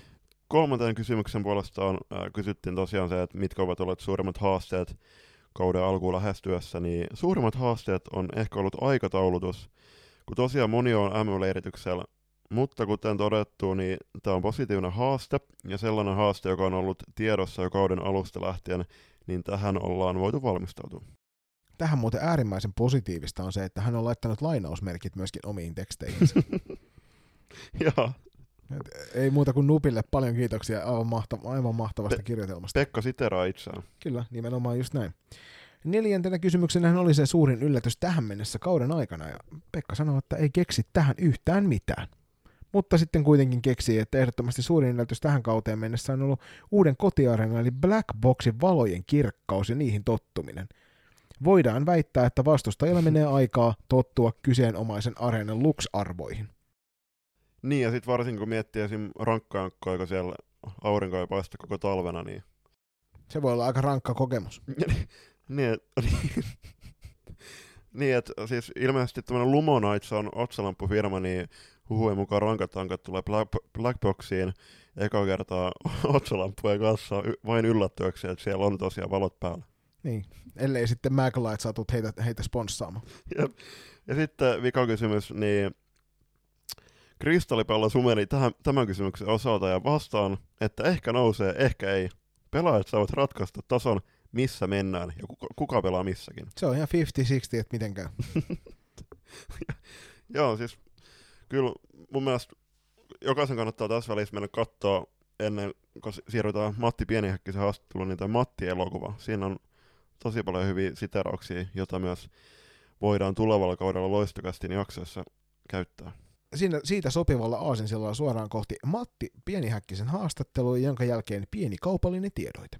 Loistokääst haastattelu. Ja seuraavaksi Loistokäst toivottaa tervetulleeksi FPC Loiston päävalmentaja Matti Pienihäkkisen. Tervehdys Matti, mitä sulle kuuluu? Kiitos, hyvä. Tai no, eilen hävittiin tota peliä, niin parempakin voisi kuulua, mutta aivan tyytyväinen pelin kumminkin. Niin. Niin ei se tässä, tässä vaiheessa kautta tarvikkaa olla hirveän hyvässä kuosissa vielä välttämättä ton pelin, mutta miltä se näytti noin niin kuin päävalmentajan silmiin toi joukkueen valmius näin F-liigan alun alla? Jos rehellisiä ollaan, niin paremmalta mitä luulin. Eli positiivisesti yllättynyt. Tervetuloa Matti munkin puolesta. Vieläkö Uppsala-reissu verottaa? Ei, eiköhän ne, ne juhlat ole juhlittu ja eiköhän ne pelaajat ja joukkueen valmennus ansainnut, mutta mekin päästiin vähän siivillä. Mm, oli hieno reissu, mutta siellä joku pelaaja itse sanoi siinä meidän U19-kisaraportoinnissa, että juhlat jatkuu, kunnes joukkue kokoontuu jälleen yhteen. Et siihen saattaa mennä vähän aikaa. Pisimmät voitojuhlat ikinä. Mutta joo, tuohon eilisen Supercuppiin vielä, niin sulle ilmeisesti tuli yllätyksen se, että sen nimi on Eerikkilä Supercup. No varmaan kun tota, kuuluteltiin pelaajia ja kerrottiin mikä tapahtuma, niin mä kuulin eka kertaa, että Eerikkilä. Joo, se kieltämättä pääsi kaikki vähän yllättämään. Pieni kierrepallo. Joo. Mutta toisaalta se on hyvä, että brändätään. Eerikkilä pitää näkyä, niin näytetään nyt sitten salibändin kotia tossakin mielessä. Miten muuta, siis kun Ulla Valtola ja Iida Mettelä oli kumminkin osa loistoa hän sieltä alusta lähtien, ja totta kai on myös luonnollisesti Ruottiin siirtymisen jälkeenkin, niin oli varmaan outoa valmentaa ottelu, missä kumpikaan ei pelannut. Niin, jos vuosien varrella miettii, niin harvoin on kumpikaan ollut pois, että voi olla, että ei ole koskaan ollut peliä, että molemmat on ollut pois. En mä nyt aivan sata varmaan ole, mutta todennäköisesti näin, niin tota... No, oli se hieman erilainen, mutta uudet pelaajat otti hyvin kyllä vastuun vastaan, että tota... Ei siitä nyt pitää ongelmia tullut, mutta hieman outo tilanne. Ja siellähän ottelu alkoi välittömästi debutanttien maali, maalinteolla, että maalintekijänä oli Tessa Pietilä ja syötteenä taisi olla, oliko Emilia Kurppa. Juu. Juu, ja itse asiassa sen äh, Kurpalaisen passia antoi Noora Isomäki. Eli se oli niinku pelkkää loistodebutanttia siinä ensimmäisessä maalissa. Joo, ja toinen maalikin, niin Siri Oksanen, niin ei hän käy niin kuin meidän yleisin niin sanotusti maalintekijä. Ja oli aivan jäätävä hieno veto vielä, että tota, ei ollut mikä, mikä tahansa maali. Joo, ja siihen, siihen taas passi antoi Olivia Honkonen. Joo. Kyllä, kyllä. Et siinä, siinä mielessähän toi on hyvin onnistunut, että kaikki nämä niinku uudet pelaajat ovat päässeet heti niinku pisteiden valossakin, tai siellä sen kuuluisen kolman toisen syötön antajana niin päässeet mukaan. Niin, eikä ne Olivia ja Emilian syötöt edes ollut huutosyöttöä, vaan ihan kunnon syöttöä. Just näin, just näin. No mitä siis, sieltä lähti Jussi Ojarasta ja valmennustiimistä kesän aikana pois ja tilalle tuli Penttilä Jani ja mm, Heinon Petri. Mites on tämä parivalkko so, sopeutunut joukkueeseen? No, Jussi teki hyvää duunia nämä vuodet, mitä oli, ja sitten uudet valmentajat, kun on tullut, niin hyvä juttu on jatkunut edelleen. Eli tota, et vielähän nyt ei kaikkia nähdä tai olla nähty. Tota, tässä on kumminkin leiri peruntu ja ei ole vielä hirveästi niin kuin päästy niin kuin viisikoilla työstää näitä asioita, mutta sanotaanko, että hyviä merkkejä on ilmassa. Että kyllä mä uskon, että uudet coachit, niin hyvää juttua aina tuo tullessa. Niin miten sä koet, että toi tiimin tietynlainen vaihtuminen tiettyyn väliajoin, niin palveleeko se myöskin sitä omaa jaksamista siellä valmennuksessa? No on varmasti näinkin, että olen monta kertaa puhunut, että itse ollut liian kauan, että pitäisi jo vaihtua, niin nytkö tota, tässä on vielä, ollaan saatu ylipuhuttu, että on jatkunut, niin se on kumminkin piristys, että tulee ainakin osa tulee aina uutta tuohon valmennukseenkin, niin hyvä juttu, että tulee uutta. Niin onko tämä nyt viides kausi putkeen, kun Matti Pienihäkkinen ilmoitti jo hyvin että hän lopettaa ja siinä sä taas olet. No vielä tässä istutaan. Hyvä näin, se sopii meille kaikille. Niin, tulevalla viikolla alkaa f kausi ja se alkaa täydellä kierroksella, niin miten teidän kauteen valmistautuminen on sujunut joukkueelta? No, onhan nämä niinku eilenkin taisi siinä ruudun ennakossa sanoa, että kaikki NLA kolme harkkapeliä kaikki on peruttu joko meidän tai vastustajien koronajuttujen takia ja eli ollaan vaan niinku miehiä ja poikia vastaan.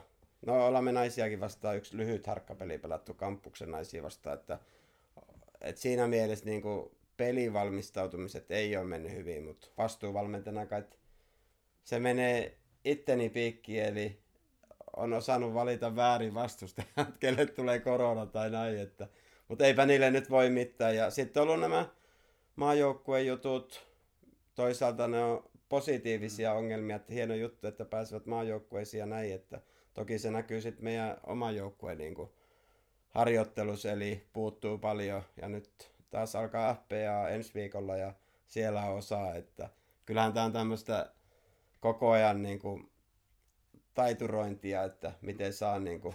Nuoralla tasapainottelua. Niin, se on hyvä sanonta, kyllä. Lähtijälista oli aika nimekäs tosiaan Ulla ja Iidan tota, lisäksi, niin sieltä lähti Pakarisen Laura Sveitsiin ja Sini Niinikoski tuohon Anna Marttelan kanssa Stepsiin. Mites ää, luonehdit tätä lähtiöiden listaa, kuinka paljon on isot saappaat varmasti täytettävän, mutta toisaalta kyllä siellä on kovia nimiä kanssa tätä tullut tilalle. Joo, niin kuin sanoit, niin kovia nimiähän toki lähti, mutta, mutta niin kuin jo eilen nähtiin, että uudet niin on ottanut hyvin vastaan nämä, nämä saappaat täytettäväksi, eli ei niitä kannata enää. Nyt on jo niin paljon tullut puhuttua näistä lähtiöistä ja näin, niin nyt täytyy vaan niin kuin lähteä keskittymään tähän uuteen. Eli tota, kaikki tietää, että kovia lähti, mutta hyvä joukkue varmasti saadaan nyt ensi kaudellakin tota, niin ja toisaalta, että onko edes tarvetta näiden tulijoiden täyttää niitä saappaita. Et nimenomaan että ihan eri pelaajia kyseessä ja ihan eri uravaiheet sun muut, niin antaa näiden uusien, uusien näyttää omat kyvyt. Juuri noin, juuri noin.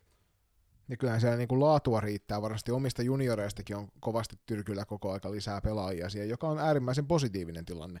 Et ihan kaikilla ei välttämättä samaa tilannetta ole, että sulla on kirjaimellisesti voit sieltä nappailla – useamman kappaleen omia junioreita mukaan. Kyllä, tuosta kun AP-ryhmästä tota, käy reeneis porukkaa välistä täyttä, että saadaan neljä kenttääkin, niin tota, kyllä siinä huomaa, että on kyllä todella hyvät niin kuin A- ja B-junnutkin seurasi, eli tota, ei ole koskaan vielä tarvinnut reinien jälkeen sanoa, että tulipa tyttö väärään paikkaan, vaan kyllä ne on niin kuin hyvin pärjännyt niin kuin meidän reineiset. Kertoo siitä, että on hyvät junnujoukkueet meillä. Että Oletteko te asettanut joukkueen kanssa tai valmennusjohdon kesken jotain tavoitteita tuolle tulevalle kaudelle? Ennen kaikkea nyt niinku runkosarjaa, mutta sitten myös koko kaudelle. Nyt mä oon tota, pelaajien kanssa on puolet on nyt käyty, on käynyt tota keskusteluja, siellä ollaan niin kuin, on kysynyt kaikilta niin kuin, myös joukkueen tavoitetta ja nä, niistä mä sitten kerään niin kuin, sen paketin, mikä tiivistetään niin kuin, yhteiseksi tavoitteeksi. Eli vielä ei ole käyty runkosarjan, koska vielä on käymättä osa näistä haastatteluista, mutta tokihan nyt sen verran jo voi sanoa, mitä sieltä tulee, että kyllä nyt kaikilla on vähintään se playeripaikka, mutta mutta sanotaanko näin, että vielä ei ole ainakaan yhtään tullut tavoitetta, että mestaruus suoraan. Niin kyllä huomaa, että pelaajatkin on niinku varovaisia vielä. Että en tiedä, nyt tuo eilinen peli, kun nyt pystyttiin aivan ok haastamaan, niin onko sen jälkeen niinku tavoitteet niinku kasvanut. Mutta mm. kyllä aika maltillisia ollut vielä pelaajien tavoitteet. Se on toisaalta hyvä, että pelaajatkin myös pysyvät realistisena sen kanssa, että tietävät, että vaihtuvuus oli iso ja uusia vastuunkantajia tulossa, niin ettei lähdetä maalailemaan kuitenkaan niin kuin hirveän isolla pensselillä vielä sinne taivaanrantaan. Joo. No, me ei ole silloin, muistaakseni loistokopin jälkeen, käveltiin tai tulit pyörällä, me mentiin saman matka kohti keskustaa, niin silloin selvisi sulle ja mulle, niin, että sijoitussarja on poistunut tuossa runkosarjan jälkeen, niin mielipide siitä. Onko hyvä vai huono juttu? Joo, ei ole tota, tullut itsekään tosiaan liian pitkälle mentyä, eli sinä päivänä selvisi. En mä edes tiedä milloin tämä on päätetty, on varmaan kauan sitten, mutta tota, no 21 peliä siinä nyt tulee ja viime vuonna kun oli no koronajutut ja nämä kaikki, eli siinä kohtaa ainakin tuntuu aivan sopivalta, että en tiedä, tuleeko se keväällä sitten, että pelejä on liian vähän, mutta en mä nyt ole niin miettinyt, se on neljä peliä ja varmaan aivan ok näin. Mutta olikohan tämä silloin viime kaudelle jo tullut, että siellä ilmoitettiin, että tämä on tämän kauden käytössä ja sitten poistuu, vai onko tämä vaan todella huonoa tu- tota, infoamista tuolta F-liigan puolelta? Mä veikkaan, että se on varmaan, että ei ole välttämättä huono, että on vaan meikäläisellä jäänyt huomioimatta toi. Olihan siinä tosi paljon kehitys, kehityskohteita, että muun muassa se, että jos siinä oli neljä ottelua sen sijoitussarjan aikana ja vaikka ensimmäisen ottelun jälkeen se pistetilanne muuttui siksi, että ei periaatteessa ollut niinku mitään panosta niissä kolmessa jälkimmäisessä. Toki ennenkin valmisti playereja varten, että jokaisessa ottelussa omalla tavallaan on, on tota tietynlaista panosta. Mutta... Joo, siis se hyvä puoli, että siinä pystyy tavallaan, harva joukkue pystyy kesken kauden ottamaan harjoituspelejä, mutta... niin eihän siinä varmaan parempi muuten näin, mutta vaan siinä sitten nämä 1-6 joukkueet, niin heillehän tulee siinä pieni tauko, kun 7 ja 8 pelaa NLP-joukkueita vastaan, niin en ole kattonut, onko se nyt viikon vai kaksi vai kuinka paljon se tauko tulee, että siinä täytyy varmaan niiden joukkueiden, ketkä on siellä 1-6, niin jotain keksi. Viime vuonna sitä pohdittiin silloin, että onko siitä haittaa, haittaa niistä, että pelataan paljon tai tulee taukoa, ja silloin todettiin, että ei kummallakaan ollut oikeasti mitään merkitystä missään vaiheessa, vaan ne näkyi, näky niissä sarjoissa, se oli, oliko se nimenomaan just tämä NLA, NLB, missä tuli pitkä tauko, se oliko... Eikö se oli, siinä oli silleen, että NLBn joukkueet, jotka ei tavoitellut sitä sarjanousua, niin siinä oli sillä, että ne joutuisi odottaa, esim. tässä tapauksessa, en, en nyt muista, että ketkä sinne karsi, tai karsi sinne alaspäin, mutta nehän joutuisi odottaa tyyli kuukauden päivät seuraava ottelu, kunnes... Niin olikin jo, totta, joo. se oli se NLB-karsinta kyllä, joo. missä siitä tuli pitkä joo. odotusaika. Ja eihän se kuitenkaan niissä otteluissa sitten loppujen lopuksi paljoakaan näkynyt. Sarikosken Sami puhui tuossa aiemmin haastattelussa, kun oli, oli puhelimen päässä, niin sitä, että heidän suurimmat haasteet ennen kautta oli muun muassa noin koronakaranteenit. Tosin he oli selvinnyt, selvinnyt aika, aika vähäisillä osumilla, mutta mitkä teidän joukkueen suurimmat haasteet on ollut ennen kautta? No nyt kun otit tuon koronakaranteeni, niin olihan siinä se viikko kaksi oli mielenkiintoinen viikko, kyllä, kun kyllä. oli whatsapp tuli, että tuli koko ajan niin kuin, noilta viranomaistahoiltakin eri tietoa, että onko karanteeni menossa ja kuinka pitkään menee ja se vaihtuu koko ajan ja siinä oltiin viikko reenaamatta ja aluksi näytti kaksi viikkoa ja olihan, se oli niin kuin, tosi sekavaa aikaa, mutta mutta tota, no ehkä tämä nyt on kerran ollut tämä korona-aika. Ehkä mm. P100 nyt proota sitten. Et varmaan haastavi, haastavi juttu ei ollut no koronajutut. Mutta niistä on nyt onneksi päästy. Ja jotenkin on semmoinen luotto, että ei tässä varmaan, kun alkaa nämä NLA ja NLP, niin että kyllä se nyt on ohi, että en usko, että enää niin kuin, tulee ottelusiirtoja näin, että hyvä, kun koputit puuta vielä. Että... Itse en nyt valitettavasti ylety Sä et voinut päähän, päähän koputtaa. Joo, ihan totta, ihan totta. Nyt kun ala- aletaan pikkuhiljaa lähestymään sitä, sitä kynnystä, että kaikki sarjat pyörähtää käyntiin, niin nyt on semmoinen vähän epätodellinen olo, että päästäänkö me nyt oikeasti takaisin siihen, että tästäkö se taas lähtee. Ja se on varmaan sama tossa, että vaikka nyt niin kun kevät meni suht koht normaalisti, ja kauteen valmistautuminen on myös suht koht normaalisti, niin siellä on varmaan sellainen pieni jännitys silti siitä, että mitä käy, jos, jos tulee, niinku, ja tulee jotain uutta.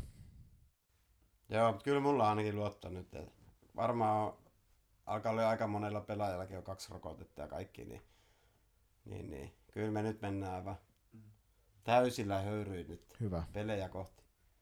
Tapsa Hämeenanttila laittoi meille viestiä tuosta U19-kisoista ja siinä hän sanoi, että joukkueen suunnalta oli mainostettu pelaajille koronarokotusmahdollisuudesta, niin onko teidän joukkueessa ollut sama, että onko tavallaan joukkueen tietoon saatettu just näitä, näitä tota koronarokotusmahdollisuuksia myös, myös nuoremmilla pelaajilla? No, ei me olla niinku mitenkään patistettu tai käsketty, mutta olihan meillä jossain kohtaa niinku, vähän niinku annettiin vinkkiä, että mm. ehkä kannattaisi ottaa, että sit saisi kaksi rokotetta, niin jää kaikki karanteenit ja nämäkin sit paljon pienemmäksi, mutta muistaakseni yksi viesti tuli, en muista keneltä, mm. mutta tota, eipä enempää. Niin, että on se hyvä olla ne kaksi rokotetta, että jos me oltaisiin että Kappelsheriff Naantaliin tultu ja jouduttu siitä kahden viikon karanteeniin, niin olisi ollut vähän ni- nihkeä lopetusreissu ehkä. Olisi pitänyt vetää etänä tääkin. Joo. Ei sillä mitään voi. Mikä on ollut tähän mennessä suurin yllätys tässä kesän ja alkusyksyn aikana? No viime vuonna, oliko just tämä Sami Saarikoske mm.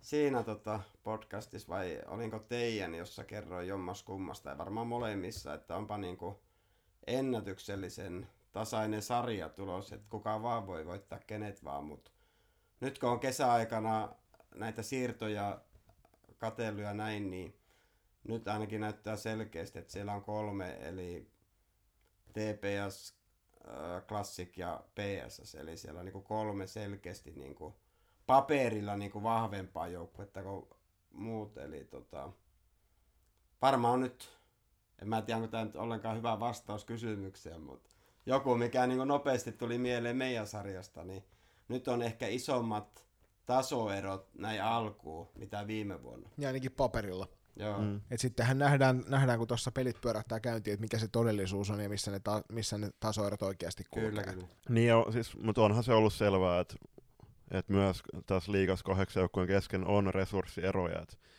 joillakin on vaan ehkä enemmän pätäkkää. Pätäkkää, joo. En sano, että millä seuroilla, mutta... Niin.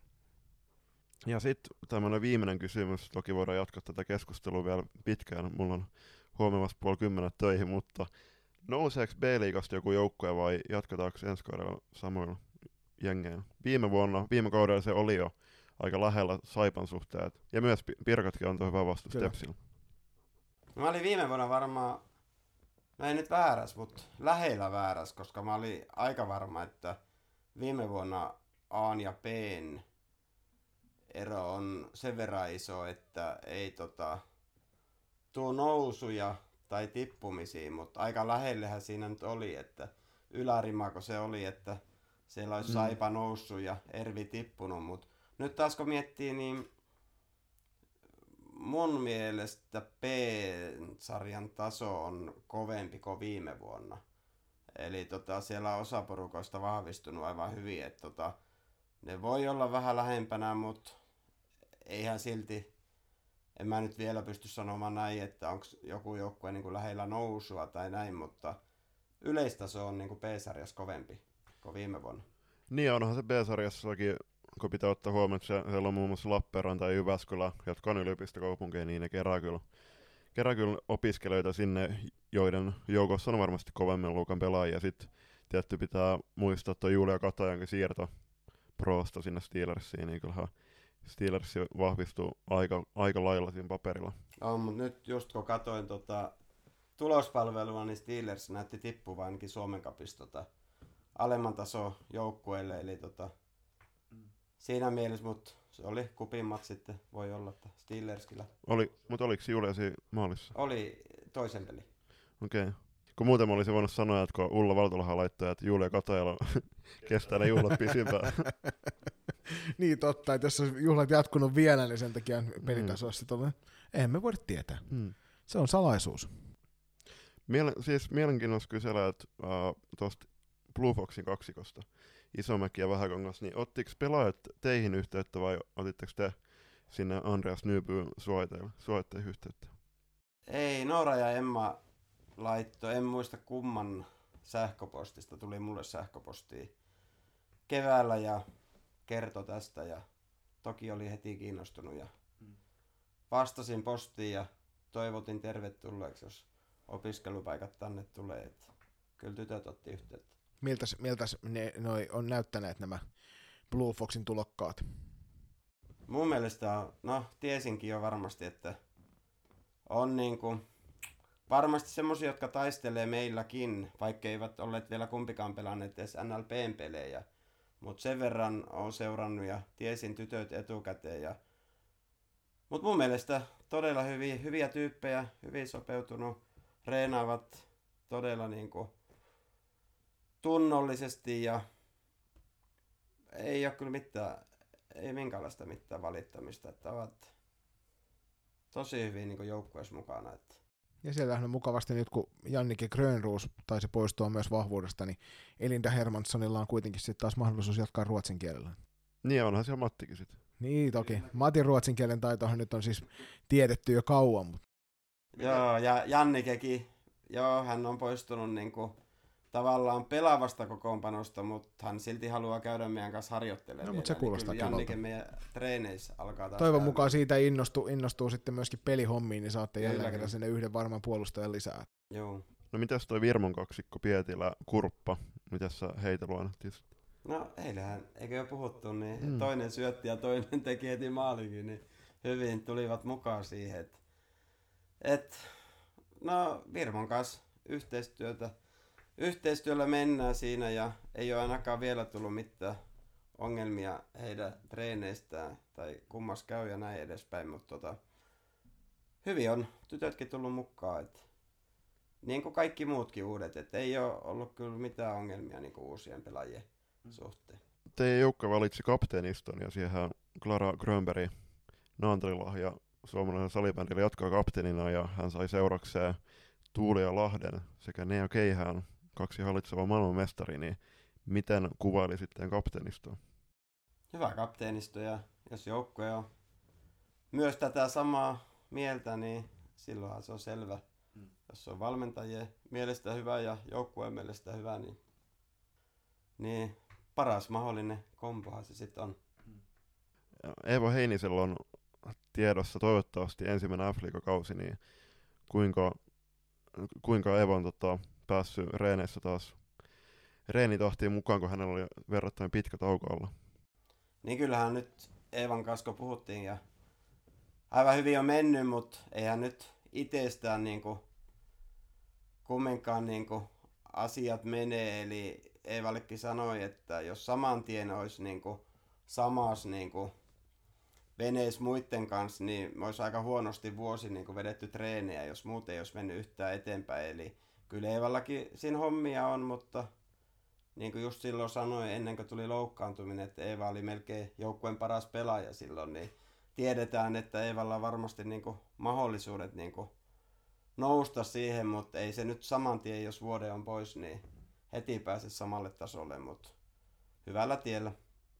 Toivotaan kyllä Eevalle tervettä kautta ja nousujohteesta kautta ennen kaikkea, että hän saa itsestään pikkuhiljaa otettua enemmän ja enemmän irti toi NLA on liiko, liikokartta on siinä mielessä aika sangen mielenkiintoinen, että siellä on rankat ankat ja sen jälkeen on noin kaikki etelävetelät joukkueet, niin onko sun mielestä uh, se, onks, tai kaipaako sun mielestä liikokartta myös niitä enemmän niitä pohjoisen jo- joukkueita?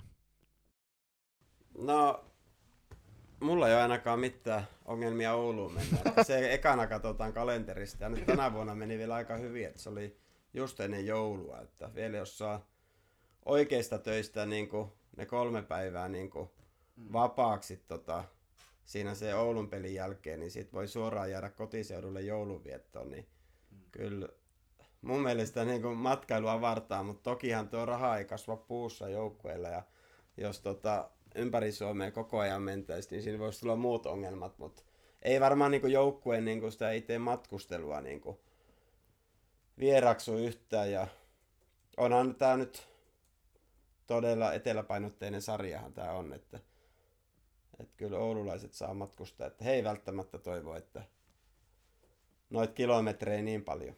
Niin jos on se kiva toisaalta saada sinne vähän muuallekin kuin tuohon rannikolle ja etelään vaan pelkästään näitä joukkueita. Että onneksi siellä tyttösäpäpuolella nyt rupeaa pikkuhiljaa näkymään nousua myös muilla seuduilla kuin vaan näissä, missä tavallisesti ollaan vahvoja oltu. Niin toivon mukaan kantaa tulevaisuudessa sitten hedelmää myös naisten liikatasolla.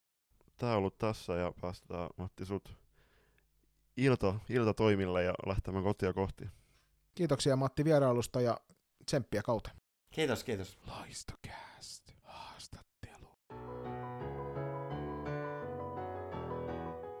Kylmä Red Bull, parkinkenttä ja kuulokkeissa loistokäst.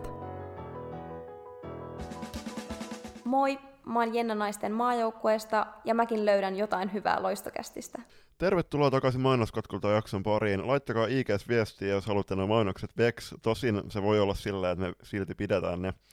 Kiitos vielä kerran Matille ja siirrytään runkosarjaan tai kauden viidenneksi sijoittuneen joukkueen eli Tampereen KVn pariin ja siellä joukkueen päävalmentaja Kari Lehtisalo on vastaillut kysymyksiin. Kari sanoi, että kauteen valmistautuminen on sujunut suunnitelmien mukaan. Aika tyhjentävä vastaus. Mitä tavoitteet runkosarjaa, ja siis hieno juttu, että on sujunut, että se on, se on varmasti Niin harvoin jokaisen... tässä elämässä asiat menee suunnitelmien mukaan, että enemmän se on silleen, että elämä on se, mitä tapahtuu, kun sä suunnittelet. Mm, juuri näin, ja siis se, että kyllä se olisi tavoitteellista jokaiselle nimenomaan, että se kauteen valmistautuminen etenisi, etenisi täysin, täysin äh, itse määriteltyjen polkujen kautta, jotta sit se olisi optimaalinen lähestyminen sitten siihen ekaan peliin. Mutta äh, toisen kysymykseen, niin runkosarjaa lähdetään playoff-paikkaa hakemaan ja sitä kautta kotietua. Koko kauden osalta pyritään olemaan joka päivä parempi kuin edellisenä päivänä. Kyllä meillä on tarkoitus tuoda naisten liikaan selvästi muista erottuvaa rohkeaa pallollista peliä. Ja tähän voidaan ottaa kiinni, niin väitän, että jokaisella tämän hetken pääsarjajoukkueella on tavoitteena rohkea pallollista peliä pelata. Ja ainakin varmasti NLAn puolella. Mm. NLPn joukkueesta en välttämättä ole ihan varma, että mikä Mm. siellä se lopullinen pelitapa tulee olemaan, mutta jos viime kausi antaa mitään osviittaa, niin kyllä F-liiga Aassa vedettiin todella rohkeita peliä hetkittäin. Et toki siellä on selkeitä pelitapa-eroja joukkueilla, Mm. Mutta se pallollisen, pallollisen tekemisen rohkeus on kyllä niin kuin selkeästi silmiin pistävää. Et saa nähdä, että millä tavalla KV tuossa omassa tavoitteessaan pysyy ja miten se eroaa niistä muista joukkueista. Niin, että minkälaista hyökkäysalue ja hyökkäyspeli ja puolustusalue hyökkäyspeli tulee olemaan, että katsotaan. Niin ja missä KV muuten pelaa, niin täällä päästään kolmante- kolmannessa kysymyksessä niin siihen, että Kari mainitsee, että kyllä suurimmat haasteet liittyy nimenomaan Tampereen huonoihin lajiharjoitusolosuhteisiin. Nyt ei varmaan kuitenkaan Autocenter Arenasta ole kyse, koska siellä on kuitenkin kohtalaisen laadukkaat harjoitusolosuhteet. Mm.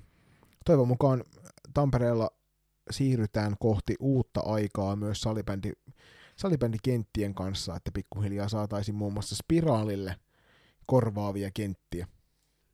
Niin, siis kyllähän me ollaan länsinaapurin jäljessä näissä peli, peliolosuhteissa aika monessa, monella eri paikkakunnalla. Et muun muassa kun juuri noin U19-kisat, niin siellä Uppsala yliop- yliopistokaupunkiin, niin niillä on ihan, ihan ää, prima olosuhteet siellä, niin toivoisin, että että myöskin jokaisessa kaupungissa py- pystyttäisiin tarjoamaan oikeasti kunnon reeniolosuhteet ilman, että tulee, tulee tota, tilanteet, joukkueet joutuu menemään jonnekin väistötiloihin reenaamaan. Mm.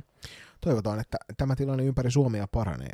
Neljänteen kysymykseen, eli siihen suurimpaan yllätykseen tähän mennessä kauden aikana, niin Kari sanoo, että, että ei ole tullut mitään isoja yllätyksiä. Ja lopuksi, että nouseeko F-liiga Bstä joku, niin Kari ei usko, että B-liigassa pystyy mikä joukkue yllättää A-liigajoukkueita. Ja sieltä Kari vielä lähettää meille terveiset, että hienoa työtä teette pojat. Kiitoksia siitä Kari. Kiitos, kiitos. Ja sitten siirrytään TPSn puolelle, ja sinnehän joukkue, joukkue koki aikamoisia uudistuksia ihan valmennusjohtoa myöten, että päävalmentajaksi palasi Nurmijärven vuosien jälkeen Aki Vilander, ja hän, hän sai muun muassa Lari Molkan myöskin takaisin valmennusporukkaansa. Aki Ja laittoi, Risto Mutanen muun muassa maalivahti valmennuksessa. Terveisiä vaan Sporttimortille. ja Tapsa Hämeenanttila, terveisiä Tapsala. Aki avaa, että kauteen valmistautuminen on ollut melko rikkonainen. Vanhoja vammoja on hoidettu, karanteeneissa on käyty ja maajoukkueen leirityksiä oli paljon. Ovat tietysti iloisia, että saavat syksyllä terveitä pelaajia mukaan rosteriin. Ovat pystyneet, pysyneet itse terveenä ja pelaajiamme on päässyt mukaan naisten sekä tyttöjen maajoukkuetoimintaa mukaan. Ja tämäkin on taas kerran tuo jälkimmäinen positiivinen ongelma. Ehdottomasti. Tavoite runkosarjassa valmennuksen näkökulmasta on saada peli kestävälle tasolle ennen kevättä. Vaatii tietysti vielä paljon yhteisiä pelikokemuksia ja laadukasta harjoittelua, mutta joukkueessa on kyllä kykyä ja pelaavuutta. Pelien voittaminen on myös yksi asia, joka halutaan matkan varrella oppia, mutta myös tavoitella. Joukkueessa ei hirveästi ole voittamisesta kokemusta pelaajistossa eikä valmennuksessa. Jännittävästi sanottu. tästä on eri mieltä kyllä. Tosin tuo on kirjoitettu ennen, ennen tota U19-kisoja ja myöskin Aki on kyllä tottunut voittamaan. Että Niin ja toisaalta nyt puhutaan varmaan isompien asioiden voittamisesta kuin yksittäisen ottelun voittamisesta päätellen muoto, muotokielestä. mm. Näinpä, näinpä. Mutta kyllä kokoonpano antaa kaiket valmiudet siihen. Ehdottomasti. Pieni tietoinen haaste on tietysti ollut joukkueen uudelleen rakentuminen. Vaatii oman aikansa, että ympäristö muokkaantuu ja toimintakulttuuria saadaan vietyä kilpailullisempaan suuntaan. Kärsivällisyyttä täytyy myös korostaa, koska olemme vielä mo- moneen muuhun nähden yhteisissä kokemuksissa ja pelin suhteen vuoden kaksi perässä. Isossa kuvassa meillä on iso osa rungosta sitoutunut joukkueeseen, joukkueeseen useammaksi, jopa kolmeksi vuodeksi, joten meillä on aikaa löytää oikeat palikat joukkueeseen ja samalla oma tapa menestyä. Muuten ei ole jouduttu kokemaan, joten kohdassa yksi mainittu, mainittu asioiden kanssa on eletty, kuten varmasti moni muukin joukkue. Tohon, että osa ru- rungosta on sitoutunut useammaksi vuodeksi, jopa kolmeksi vuodeksi, niin iso hatunnosto, koska salibändissä on, tiedetään, että yleensä tapana on solmi yhden kahden vuoden sopimuksia. TPSssä toisaalta niin aika moni runkopelaaja on jo pitkän aikaa vaikuttaneet seurassa, että sinällään mm. en ole yllättynyt, että voi sanoa, että runko jatkaa tästä eteenpäinkin myöskin vuosien ajan. Niin ja siis tässä kumminkin pitää, pitää jälleen kerran muistaa, että Turkukin on opiskelijakaupunki, niin tänne, jos saa opiskelupaikan, niin se on aika luo, luontainen ratkaisu myös sitoutua sit siihen joukkueeseen, jos joukkue ja, joukkueen ja pelaajan tavoitteet äh, kohtaa toisensa, niin siinä on aika match made in heaven. Yllätyksistä Aki taas puolestaan sanoo, että ei voi ehkä sanoa yllätykseksi, mutta on ollut hieno nähdä, millä tavalla valtaosalla on alkanut liekki palamaan uudestaan urheilua kohtaan. Iso osa joukkueesta, ennen kaikkea kärkipelaajat, ovat elämänsä kunnossa, joka lupaa hyvää keväälle. Ja se lupaa varmasti hyvää myös tälle syksylle. Ilman muuta, ja niin siis ilman muuta, koska joulukuussakin pelataan Uppsalassa kisat, niin tuosta kun Tepsi rosteri nopeasti katsoo, Kentällisen verran kenttäpelaajia ainakin, kun on suoraan tyrkyllä jo. Niin, ja muutama pelaaja juhlisi just U19 maailmanmestaruut, ja uskoisin juurikin, että siellä on jopa reilun kentällisen verran pelaajia Tyrkyllä tuohon Kurrosen kisaprojektiin. Kyllä. Ää, Viimeiseksi, niin Aki sanoi, että hän on huono veikkaaja, vaikka tyttöjen 5-4 jatkoajalla lopputuloksen veikkaskin oikein. Ensi kaudeksi B-liigasta ei nouse yhtään joukkuetta ylös. Se on kyllä surullisen, surullisen suuri kollektiivi, kun on tuota samaa mieltä näistä asioista.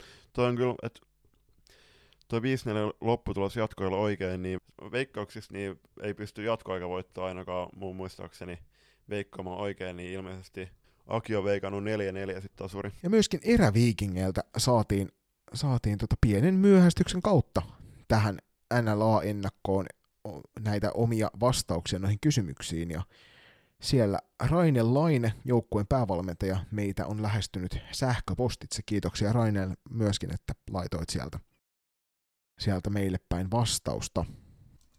Joo, ilman muuta, että tässä tovi odoteltiin ja saatiin sieltä pääkaupunkiseudulta myös erittäin kivat vastaukset ja mukava, mukava tietää, että myös siellä Helsingin päässä nettiyhteys toimii. Mutta tosiaan, ensimmäiseen kysymykseen Raine sanoo, että kauteen valmistautuminen on sujunut mukavasti ja otteluiden alkamista ollaan odotettu innolla. Tämä varmasti pätee joka ikiseen joukkueeseen myöskin.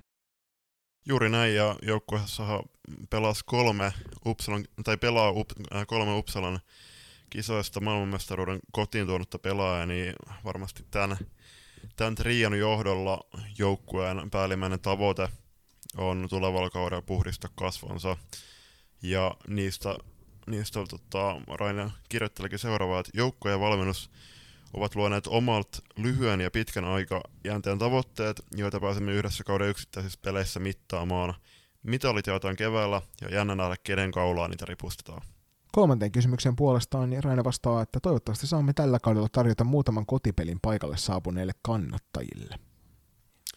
Joo, Mossa halli on todella hieno ympäristö ja mun mielestä, tämä on ihan oma mielipide vaan, mutta toi, toi seuran ja joukkueen pitääkin pelata semmoisessa hallilla. Suuri yllätys kesälle, niin kesäharjoittelu sujui mainiosti helteestä huolimatta. Kesän ei mahtunut sen suurempia yllätyksiä. Se on aina positiivista, kun yllätyksiä ei ilmesty, koska se helpottaa huomattavasti myöskin tota kauteen valmistautumista. Ja sitten nousia, nousia puolesta taas, niin ää, Raina vastaa, että B-sarjassa on hyviä joukkueita ja ero kapenee koko ajan. On hienoa, että hyvää työtä tehdään valtakunnallisesti ja tähän meistä kaikki varmasti yhtyy tähän lausahdukseen, että on hienoa, että ympäri Suomea tehdään mahtavaa tyttö- ja naissalibändityötä. Joo, mutta kyllä selkeästi tämäkin on jakanut, jakanut mielipiteitä, että jotkut, esim. Matti tuossa aiemmin sanoi, että hän epäilee, epäilee että ero, ero on tota, kasvanut ainakin NLAn sisäisesti, ja sitten myöskin se, että kyllä, kyllä kun katsoo tätä siirtolistaa, mihin myöhemmin päästään, niin kyllä tota NLA-joukkueet on entisestään, entisestään vahvistunut, niin valtavasti täytyy NLB-joukkueiden tehdä duunia tuleva syksy ja kevät, jotta ensi kaudella nähtäisi edes yksi uusi joukkue siellä liigassa. Juurikin näin. Kiitoksia sinne Rainelle ja eräviikingeille tästä. Siinä olisi kaikkien joukkueiden valmentajilta tyhjentävät kommentit tähän alkavaan kauteen ja heidän joukkueensa valmistautumiseen siihen. Kausihan alkaa tämän viikon lauantaina, Julius, 18. syyskuuta.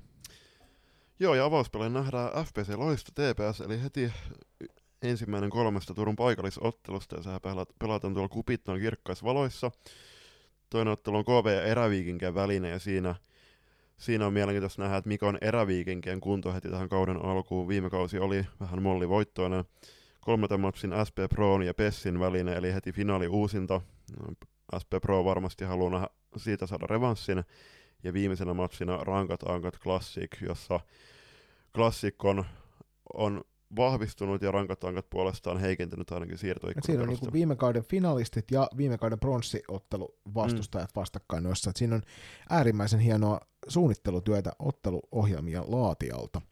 Itsehän tietysti tarkka, tarkalla silmällä tuijottelin tuota FPS Loiston ja TPSn välistä ottelua, mutta kyllä täytyy sanoa, että vähän kutkuttelee toi SP Pro ja PSS ottelu. Niin onkohan noin sitten samaa aikaa, eli kello 17.00 noin matsit, mutta kyllä noin pitää katsoa, katsoa jälkilähetyksen ainakin koosteet kaikista matseista. Totta kai itse pyrin kyllä olemaan paikan päällä tuossa Loisto ja Tepsi välisessä kamppailussa, ja kuten sanoit, niin toi Proon ja Pessin välinen kamppailu on semmoinen, ja varsinkin kun Samin kanssa juteltiin äsken, niin tekisi mieli kyllä myös sinne Nur- Nurmijärvelle eksyä, koska itse en ole ikinä siellä Klaukkulassa käynyt. Seuraavaksi hypitään tuonne siirtolistan puolelle, käydään läpi noin joukkueiden siirrot ulos ja sisään päin, ja sen jälkeen käymme myös pelaajien kallupin läpi, mutta sitä ennen pieni mainosta katko. Sosiaalisessa mediassa seurattu suomalainen salibändi podcast. Loistokäästä. Moi, mä oon Verneri Tuononen ja Ruskollakin kuunnellaan Loistokästiä. Tervetuloa takaisin sieltä mainoskatkon puolelta ja käydäänkö Julius vähän läpi tuota siirtolistaa tulevalle kaudelle?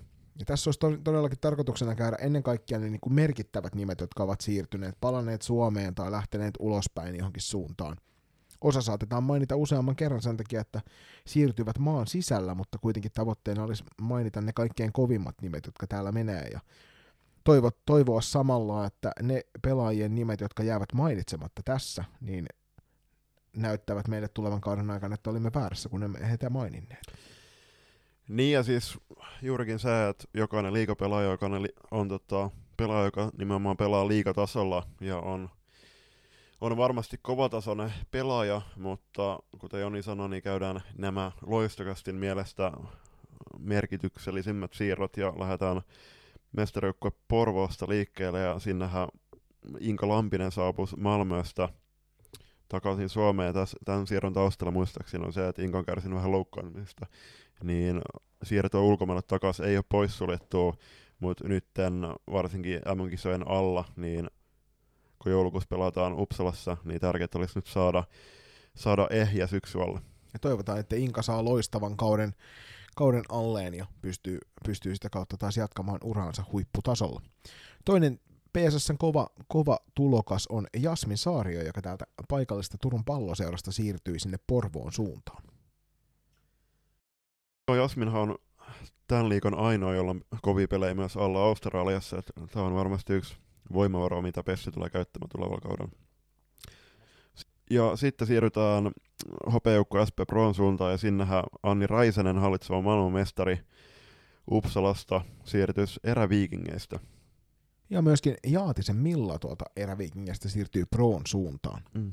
Milla on varmaan siis, nyt kun sieltä lähti Julia Kata ja Steelersiin, niin siellä on ykkösveskarin paikka auki.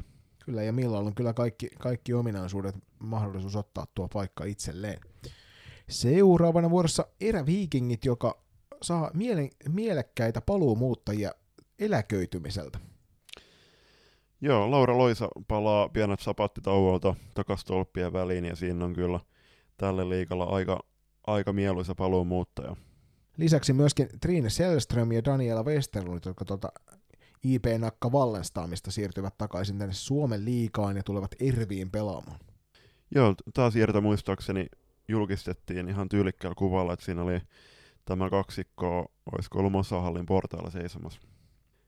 Ja sitten mennään KV ja sieltä loistokastin kummikuuntelija Kalpana Tarvane on Tampereelle muuttanut äh, uusia tuuli, tuulia hakeakseen. Ihan todella rohkea siirto, siirto kuten puhuttiin sarjassa, niin myös Kalpanalla olisi ollut varmasti mahdollisuus jäädä sinne hallitsevan Suomen mestari Pesti riveihin, mutta se, että se on äh, hienoa ja rohkeaa, että pelaaja pystyy ääneen, ääneen tota, luettelemaan tavoitteet, jotka on nimenomaan se, että peliä on vakiinnuttaminen korkeammalla sarjatasolla. Joo, ja ehdottomasti täältä loistokästin puolelta Kalpanalle kaikki tsempit sinne Tampereelle.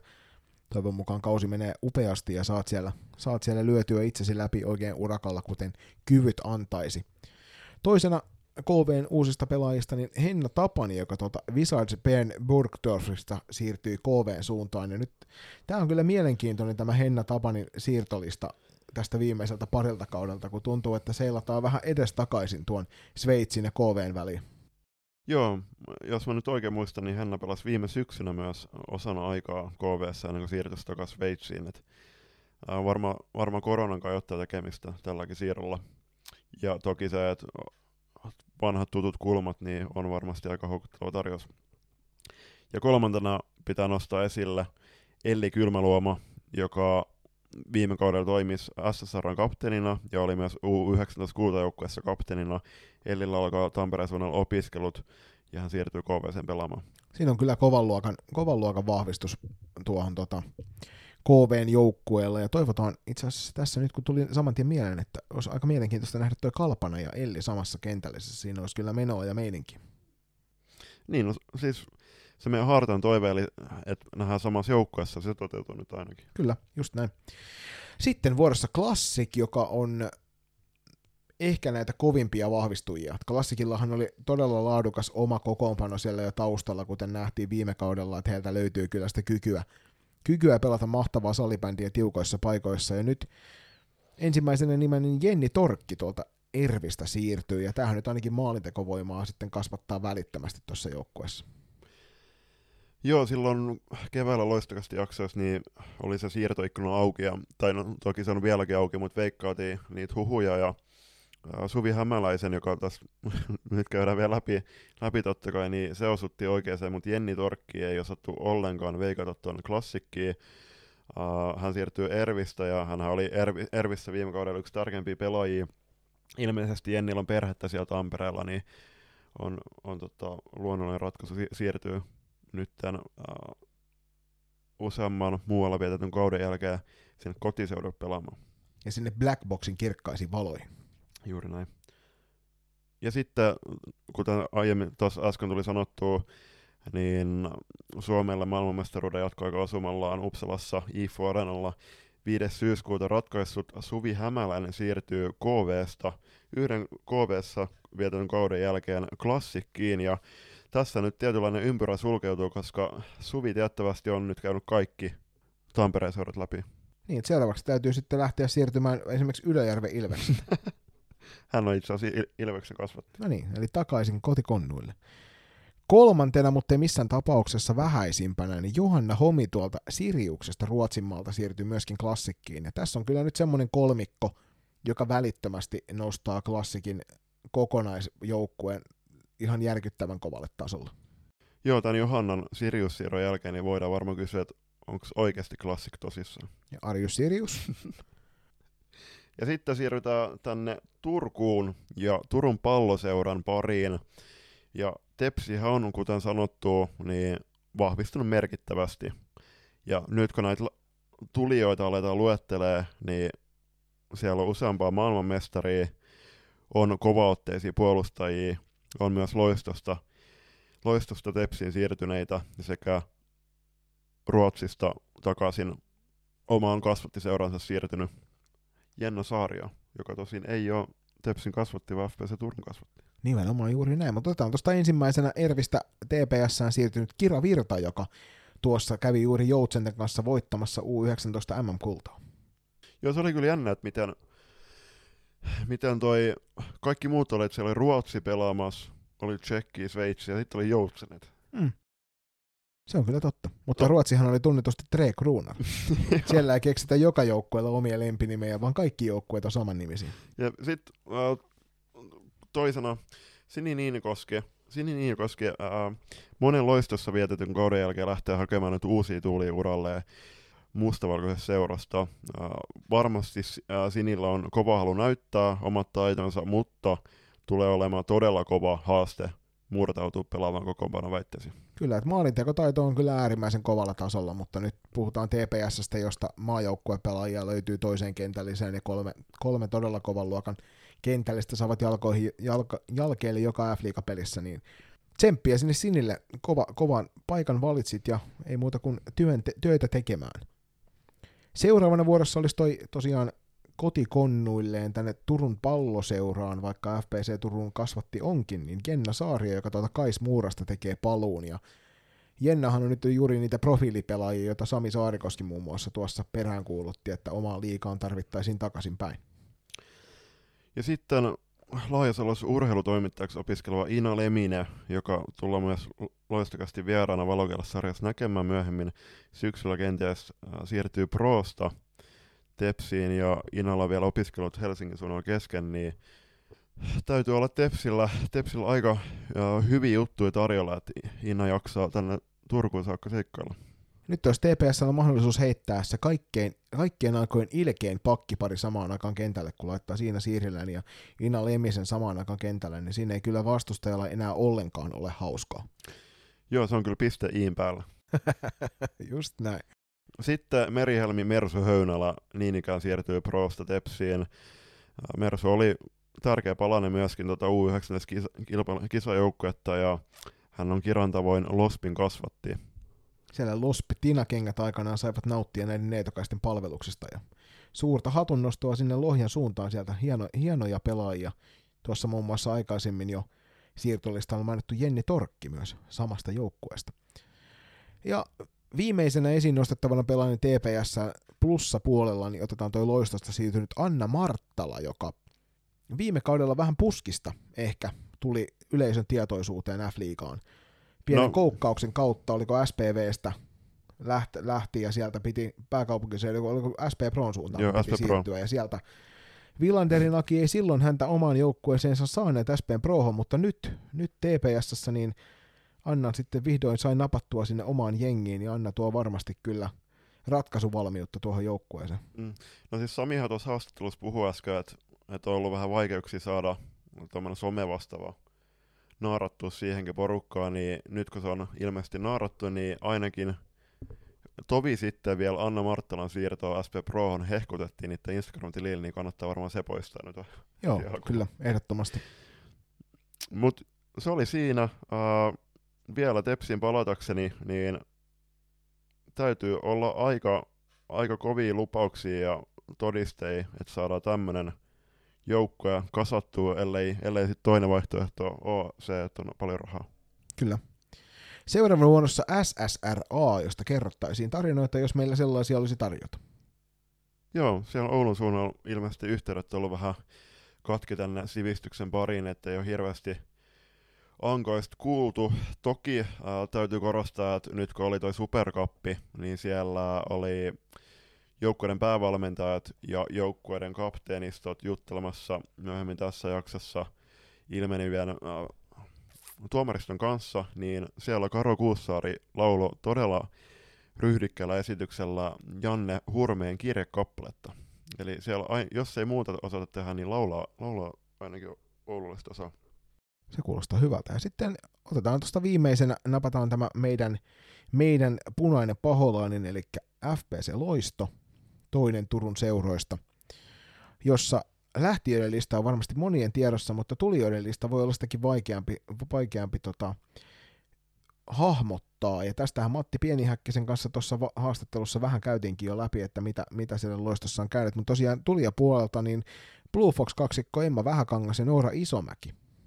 Joo, tuli itse asiassa äh, niinkin tota, hauska sattuma ää, todettuun tuossa kesällä, kun olin T18-joukkueen valmennuksessa, niin Noora ja Emma tuli ensimmäistä kertaa tiettävästi loiston riveissä reenaamaan, ja he tuli sitten suoraan T21 T18-joukkueen liiripäivään, ja sai molempia siinä valmentaa. Ja sitten ää, kaksikon lisäksi Olivia Honkonen, viime kaudella NLBtä velhois pelannut nuori numero 28, äh, numero 28 pelaava laajakas hyökkäjä siirtyi loistoon.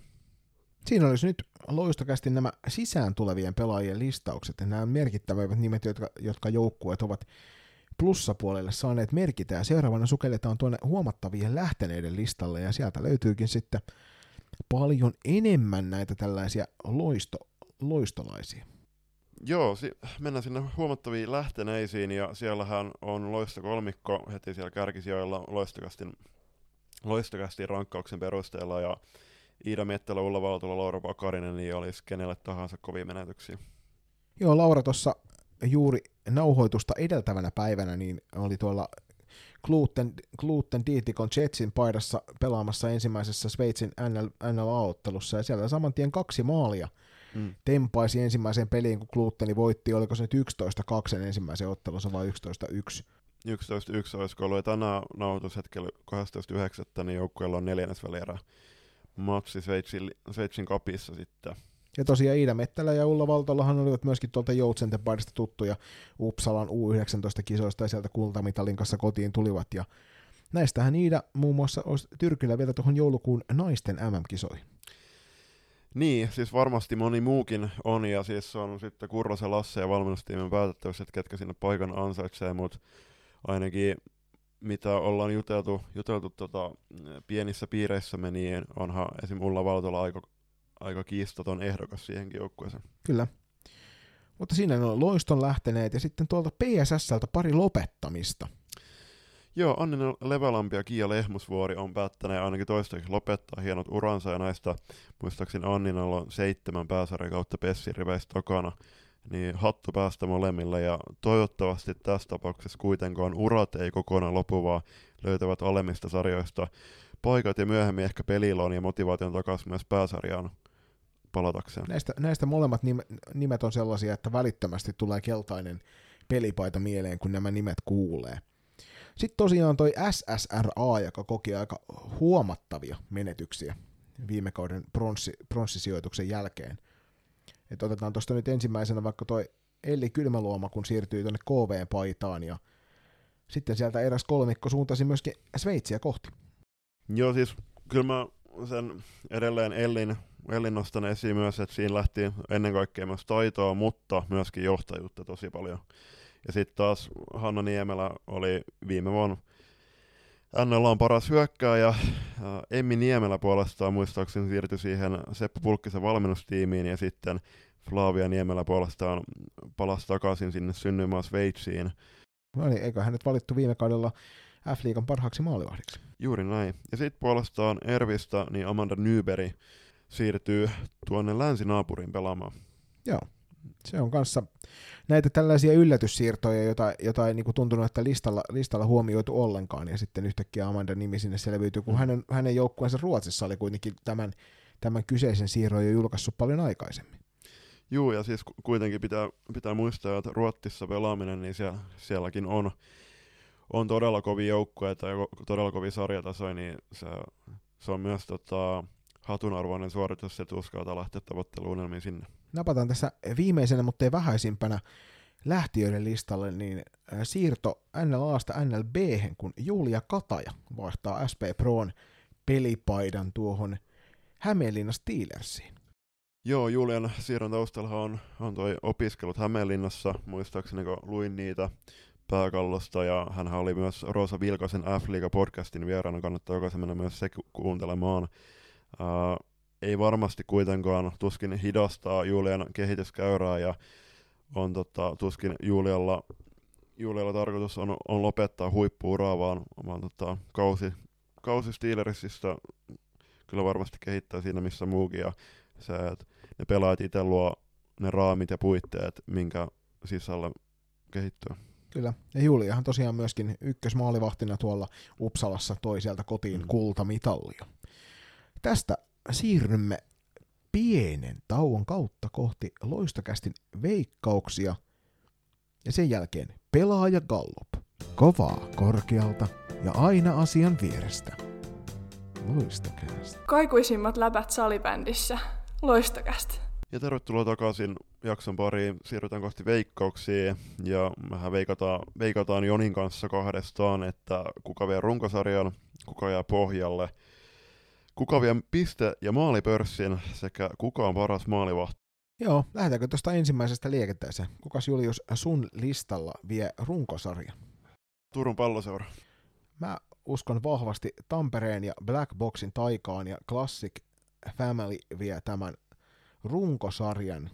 Uskon kyllä, että TPS korkealla on, mutta sen verran on merimeri pakkiparin luotto, että sieltä pidetään huolta, että Classic nousee, nousee listan ykköseksi. Hmm. Ja kuka puolesta jää pohjalla?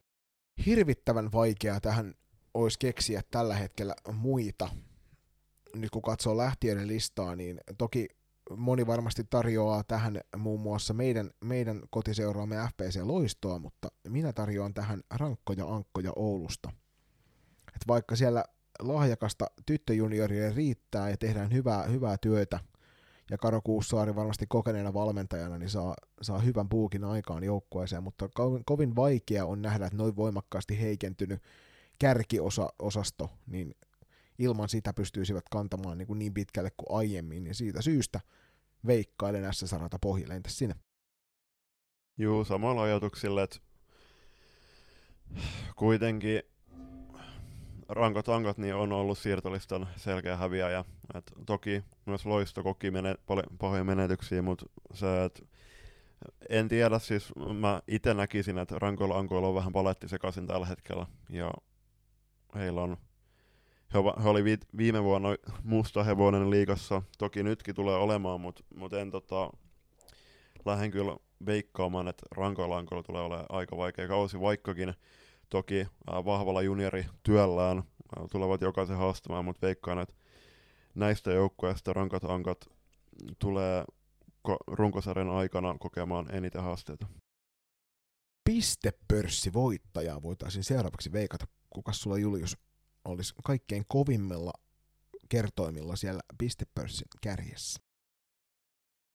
Kyllä mä lähden tätä viemään Suvi Hämäläisen suuntaan. Joo, hirvittävän vaikea myöskin tosta olla eri mieltä siinä suhteessa just, että jos itse veikkasin klassikkia sinne kärkeen, hm. ja klassikin kärkihyökkäjä olisi varmasti aika lähellä, lähellä tota se runkosarjan, runkosarjan pistepörssin voitto, mutta minä vedän tässä Sn hihasta ja veikkailen, että Jenna Saario Ruotsista Niin. paluun, paluun myötä tänne kotikonnuilleen, niin löytää, löytää vielä uuden vaihteen pelaamisensa ja nappaa mm. runkosarjan pistepörssin haltuunsa. Niin, siis molemmat hyviä veik- veikkauksia varmasti ja Suvillakin tulee varmasti joku vahva tutkapari, ehkä Jenni Torkki siihen rinnalle löytymään, mutta sitten taas Tepsis puolesta tiedetään, että mitä Jenna Saari ja Milla Nurlund on aikaisemmilla kausilla Suomessa pelannut, niin siinä on aika lailla yksi kärkitutkapareja tähän liikaan. Ja puolesta maalipörssiä, niin mä veikkaan, että Suvi vie senkin. Se on varmasti aika lähellä. Maalipörssi on aina vaikeampi veikata siitä syystä, että lahjakkaita maalintekijöitä on paljon. Mä nostan tähän mustan hevosen, tai tässä tapauksessa musta-valkoisen hevosen, koska meiltä loistosta tonne TPSn suuntaan siirtynyt Anna Marttala. Ois viime loppukausi näytti sen, että häneltä löytyy ratkaisupotentiaalia todella paljon, Mm. mutta en silti usko, että hän maalipörssiä voittaa, mutta sanon, että tämä tulee yllättämään varmasti monet tässä liigassa, että kuinka lahjakas maalintekijä hän oikeasti on. Mm. Maalipörssin voiton manttelia tarjoan myöskin Suvi Hämäläisen suuntaan. Ja sitten viimeinen, että kuka on paras maalivahti? Tämä on, tää on haastava kysymys. Itse lähtisin heittämään tätä, nyt kun Flavia Niemelä lähti, ja toki itse olin myös tämän pelaajan kannalla viime kauden lopussa, niin tulevan kauden paras maalivahti tulee myöskin Turusta, ja hän on Noora Vuorella. Ja Noora on kyllä todella kovan luokan ehdokas tähän näin, jos katsotaan ihan jo pelkästään maajoukkue, maajoukkuepelien vuoksi. Meillä on Suomi täynnä, täynnä lupaavia nuoria maalivahteja, ja iso osa niistä pelaa jo liikassa. Ja kun tiedetään, että naisten liikahan on kahdessa osassa, niin minäpä veikkaan tähän, että juuri vastikään Steelersiin siirtynyt Julia Kataja vie parhaan maalivahdin palkinnon. Tämä on, tää on to, tosi hyvä pointti ja se, että Salibändiliitto ja F-liiga on yhdessä päättänyt, että, että F-liigassa pelaa 16 joukkuetta ja Steelers kuuluu yhteen niistä, niin se on kiistaton fakta, että, että Julia Kataja on varmasti Nooran, Nooran kanssa todella hyvä ehdokas paraksi maalivahdiksi ja allekirjoitan myöskin tuon ehdotuksen ihan täysin. Mä heitän tässä vielä oman ehdokkaani vuoden tulokkaaksi. Okay. Laitetaan tonne ää, juuri, juuri Virmosta loistoon siirtyneen Emilia Kurpan suuntaan tämä. Joo, tämä on, tää on haastava, haastava kysymys, mutta nyt kun tätä pohtii, niin itse lähtisi ehkä heittämään tätä myöskin loiston suuntaan ja sieltä nostaisin esiin Iina Ranteen. Iina on tosi ulottuva, ulottuva puolustaja ja oma, oma kyllä todella huikean pelirohkeuden ja omalla ulottuvuudellaan kyllä tulee olemaan ja koollaan tulee olemaan aika vaikea pidettävä siellä kaksin kamppailuissa ja on tota, jos, jos itseluottamus jatkuu samanlaisella, samanlaisilla, samanlaisilla raiteilla ja tiedetään, että miten Matti Pienihäkkinen osaa, osaa tota, tarjota pelaajille oikeat puitteet mene, menestyä ja haastaa itseään, niin uskon, että se on otollinen ympäristö Iinalle tulevalla kaudella murtautuu heti alkavalla kaudella vuoden tulokkaaksi. Mm. En epäile hetkeäkään, Niinalla on kyllä siellä kaikki edellytykset, kuten varmasti monella muullakin monen muun joukkueen pelaajalla. Aika, aika näyttäkööt. Juuri näin. Ja sitten siirrytään kohti pelaajakalluppia pienen tauon kautta. Turhan sählytiedon pankkiholvi. Loistokästä. Loistocast X Climate-mallisto nyt myynnissä. Käy katsomassa Loistocast X Climate-malliston tuotteet osoitteesta kloffa.kauppa.fi kautta Loistocast. Ja tervetuloa takaisin armaat kuuntelijat sieltä mainoskatkojen ihmeellisestä maailmasta. Seuraavana vuorossa pelaaja Kallup, ja tämähän on siis kysymysosio, jonka Loistokästä tempaisi tuonne eri suuntaan ympäri Suomea jokaiselle liikajoukkueelle. Ja sieltä pelaajat joko omalla nimellään tai nimimerkillään osallistuivat tähän. Kaikkia ei välttämättä mainita siitä syystä, että he eivät ole näin toivoneet. Ja, ja, ja lähdetäänkö liikenteeseen siitä, että, että ensimmäinen kysymyshän oli, että mikä on NLAssa paras vieraspelihalli? Joo, sieltä porvalainen salibändipelaaja heittää, että paras vierashalli löytyy Oulusta ja perustelut on, että rauhallinen, siistit kopit ja hyvät suihkutilat. Joo, ilmeisesti suihkut on sitten jostain muualta puuttuneet, kun, kun tota kasteli näin korkealle nostetaan.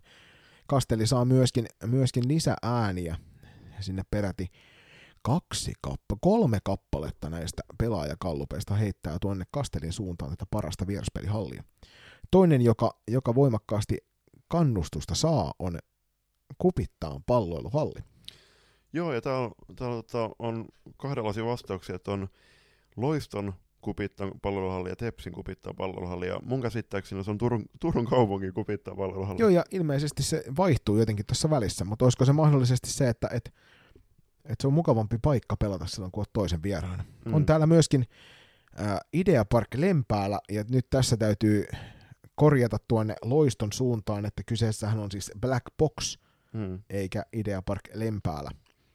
Ja myöskin Arkadia. Tämä oli vähän puskista. No joo, mutta siis viime juurikin, juurikin päättyneen kevään playereissa, niin Arkadiallahan oli yleisesti paras yleisö, koska siellä oli aina se, se ukko siellä. Pahvifiguuri. Joo. Kyllä. Toisena kysymyksenä kysyttiin, että oliko se niin, että kuka breikkaa? Vastustajan pelaajista. Kuka breikkaa vastustajan pelaajista? Ja täällähän on, on tota heitetty mm, Ervin Matilda Rytköstä, Loisto Emilia Kurppaa ja Emilia Kurpan kohdalla täällä on perusteluja, että ää, kyseessä on nuori ja taitava pelaaja, jonka taidot on tullut tutuksi, kun olemme joskus tapahtumissa pelanneet samassa kentässä. Lisäksi myöskin klassikin Alma Laitila mainittu, Veera Mertanen Ervistä, joka pelasi viime kaudella tosi hyvin ja nyt on mahdollisuus nousta vielä isompaan rooliin. Mila Manninen, loistostakin kovin tuttu. Kyllä, kyllä. Ja Alisa Kettunen Pessistä ja niin ikään Pessistä Jasmin Saaria. Ja viimeisenä pelaajana myös täällä nostetaan esille Loisto Linnea Nevalainen. Toki jonkinlaista breikkiä jo tehnyt, mutta äh, uskotaan, että nyt on melkoinen sauma saada lopullinen breikki. Ja seuraavaksi oman joukkueen breikkaava pelaaja. Ja se onkin saanut sitten useammankin erilaisen vastauksen taas. Luonnollisesti joo. Pessistä Taimi Mikkola on vetänyt niin vahvan kesän, että varmasti nousee esiin. Täällä puolestaan SP Proon puolelta sanotaan, että omasta joukkueesta Mea Kiuru breikkaa tällä kaudella. Mea on treenannut ahkerasti kuluneen vuoden aikana ja se näkyy, sillä hän on kehittynyt hurjaa vauhtia. Tällä kaudella vastuuta tulee varmasti enemmän ja kehitys jatkuu. Rankoista ankoista ilman äh, suurempia perusteluita, niin Aino-Kaisa Lyttinen. Klassikin puolelta, pitäisikö tässä nyt tuo nimi mainita, kun se oli vähän mysteeri. Joo, siis Jenni Torkki lähestyi meitä sähköpostilla, mutta jostain syystä kysyen sähköpostissa luki, että Milla Korhonen. Niin Jenni ja Milla, voitteko tulla itse sanomaan, että mikä keissi? Mutta tosiaan sieltä klassikin puolelta ehdotellaan Viola Pennasta. Pelannut preseason pelit tosi hyvin ja tullaan varmasti näkemään samaa tämän tulevan kauden aikana. Ja sitten taas puolestaan Loiston puolelta heitetään Eeva Heinistä.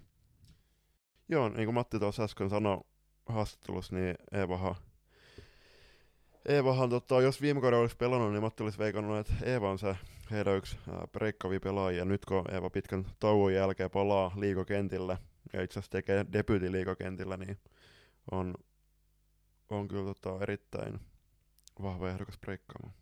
KVn puolelta Saimi Lehto. Ja sitten puolestaan Tepsin puolelta niin Joona Kaasalainen ja Sini Niinikoski voi molemmat breikata.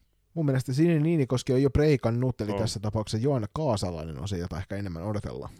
Ja Ervis puolestaan Matila Rytkönen siirtyy Ervin tosin, siirtyy Ervin täksi kaudeksi ja on kyllä ollut todella piirteä koko kesä ja preseason. Neljäntenä kysymyksenä kyseltiin, että oliko se niin, että kuka voittaa mestaruuden? Suurin suosikki voittamaan. Suurin su- suosikki voittamaan mestaruuden. Porvoon puolesta tietysti tarjotaan Porvoota, mutta jos oma jengiä ei saa sanoa, niin sanotaan TPS. Ja Klaukkalan suunnalta täytyy vetää kotipäin ja sanoa SP Pro. Meidän touhusta ei paljon olla näytetty tai julkistettu, mutta voin paljastaa, että hyviä juttuja on tulossa. Eli iso juttu tiedossa. Viime vuoden hopea jätti ison alan Nurmijärvellä. SSRn puolelta veikataan TPS mestariksi tällä kaudella.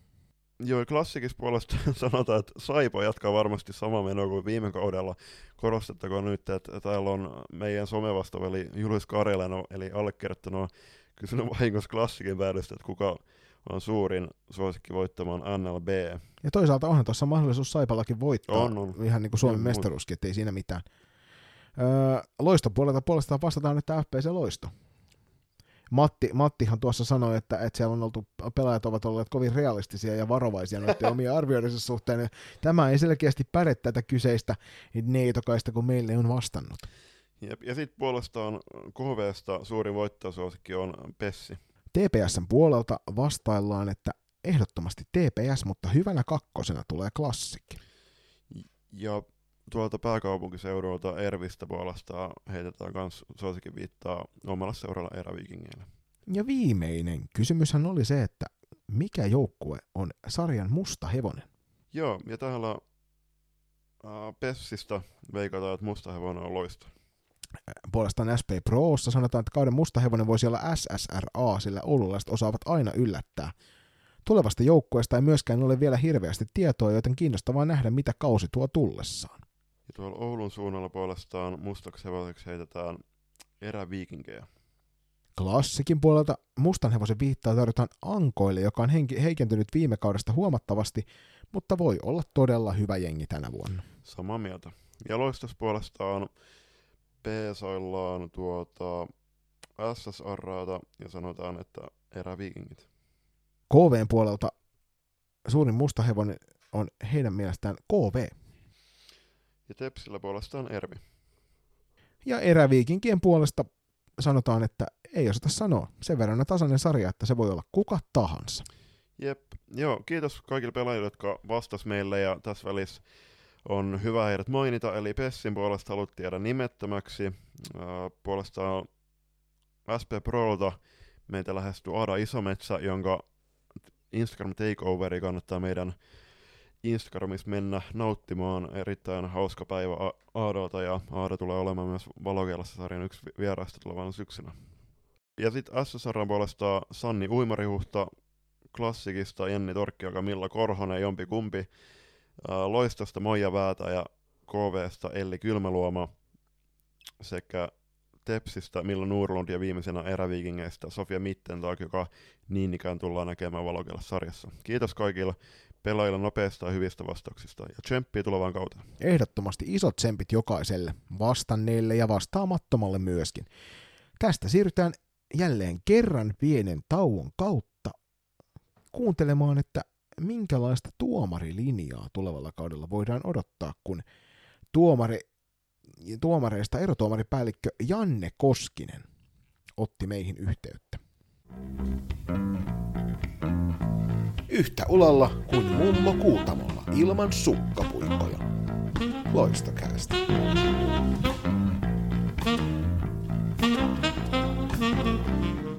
Tervetuloa takaisin tämän viimeisen segmentin pariin, eli tässä käydään läpi pääsarjan tuomareiden näkökulmaa tulevaa kautta etelä lähestyttiin Janne Koskista, joka on Suomen Salibändiliitto ryn erotuomaripäällikkö. Kiitos Jannelle jo ennakkoon tai tähän alkuun vastauksista. Joo, mahtavan, mahtavan laajoja vastauksia, just nimenomaan sellaista, mitä toivottiin, että saadaan erotuomarin näkemystä enemmän tälle tulevalle kaudelle myös loistokästissä tuotua esille, ja sehän tässä toteutuu. Ja kysymykset tuonne Jannen suuntaan oli seuraavanlaiset, eli onko alkavalle kaudelle jotain uusia linjauksia tuomaritoimintaan, mitä ne mahtoivat olla viime kaudella, miten tuomarin näkövinkkelistä ensimmäinen F-liigakausi naisessa sujui, onko odotuksia tulevalle kaudelle, ja mikä on suomalaisen pääsarja erotuomaroinnin taso tällä hetkellä kansainvälisellä kentällä, ja mitkä on tuomarin terveiset lajiväelle. Ja Janne tässä viesti alussa korostaa, että alla on vastauksia esittämiimme kysymyksiin ja hän nitoo noita muutamia kohtia keskenään yhteen, kun tietyllä tavalla liittyvät tavallaan toisiinsa. Ja kohti yksi ja kaksi niin saatiin erittäin pätevät vastaukset, jotka kuuluu, että alkavalla kaudella säilyy pidemmän aikajänteen teema, joka startattiin viime kaudelle, eli pyrkimys sallii enemmän niin sanottua reilua kamppailupelaamista kylki kylkeen pelaamisen muodossa kansainvälisemmällä tolera- toleranssilla. Tämä pohjautuu muutama vuosi takaperin aloitetun yhteinen pelikäsitystoiminnan keskusteluihin ja näkemyksiin. Tässä YP-toiminnassa on siis mukana Salibandiliiton huippuurheilusektori, erotuomarisektori ja joukkueet, eli aiemmin valmentajat, nyt myös kapteenit. Ja tapaamisia on kaksi kertaa vuodessa. Tällä reilun kaksinkamppailun sallivuuden lisäämisellä on suora kytkös siihen, että tällä tavoin kehitetään kansallisen pelaajia kohti kansainvälistä huipputasoa ja sen edellyttämiä fyysisen pelin valmiuksia ja taitoja sekä käytännössä erotomarilinjauksien suhteen tässä tarkoitetaan sitä, että esim. palloa tavoitteleva kaksikko voi ottaa fyysisesti kylki kylkeen kontaktin jo matkalla kohti palloa, ja näiden molempien osapuolten oletetaan olevan tähän kansain, kansallisella huipputasolla valmiita, Eli myös pelaajat tiedostaa, että tilanteessa hyvin todennäköisesti tulee myös fyysinen kontakti ja ovat myös valmistautuneita sellaisen vastaanottamaan. Viime kausi meni tämän linjauksen suhteen suhteellisen kivuttomasti palautetta on tullut sekä maajoukkue että seuravalmennuksen suunnasta siitä, että oikealle tielle on päästy, ja linjaa on toteutettu niin kuin se vuoden 2020 tapaamisessa muotoiltiin. Toki kehittämistä ja parantamista vara, varaa edelleen on, niin erotuomarin koulutuksessa tähän edelleen suunnataan huomiota niin kauan, niin kauden aloitus, koulutuksessa kuin kauden aikanakin tapahtuvissa koulutuksissa. Tuo kuulostaa äärimmäisen hyvältä, että, et, ja sen näki kyllä viime kaudella ihan selkeästi se fyysisen pelin lisääntymisen. Ja itse, itse niin kuin fyysisen pelin ystävänä ylilyöntejä ei toivota, mutta to, just nimenomaan tällainen rehellinen kaksinkamppailu pelaaminen, niin se on vain lisäsuola sitä lai, siihen lajiin ja sen seuraamiseen. On, on, ja siis kumminkin salibändi on kontaktilaji.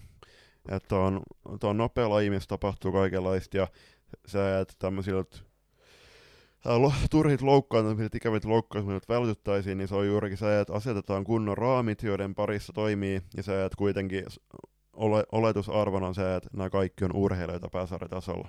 Sieltä jatketaan, että varsinaisia uusia linjauksia käytiin läpi eilisessä Mikkelin Supercup-tapahtumassa valmentajien ja kapteenien kanssa.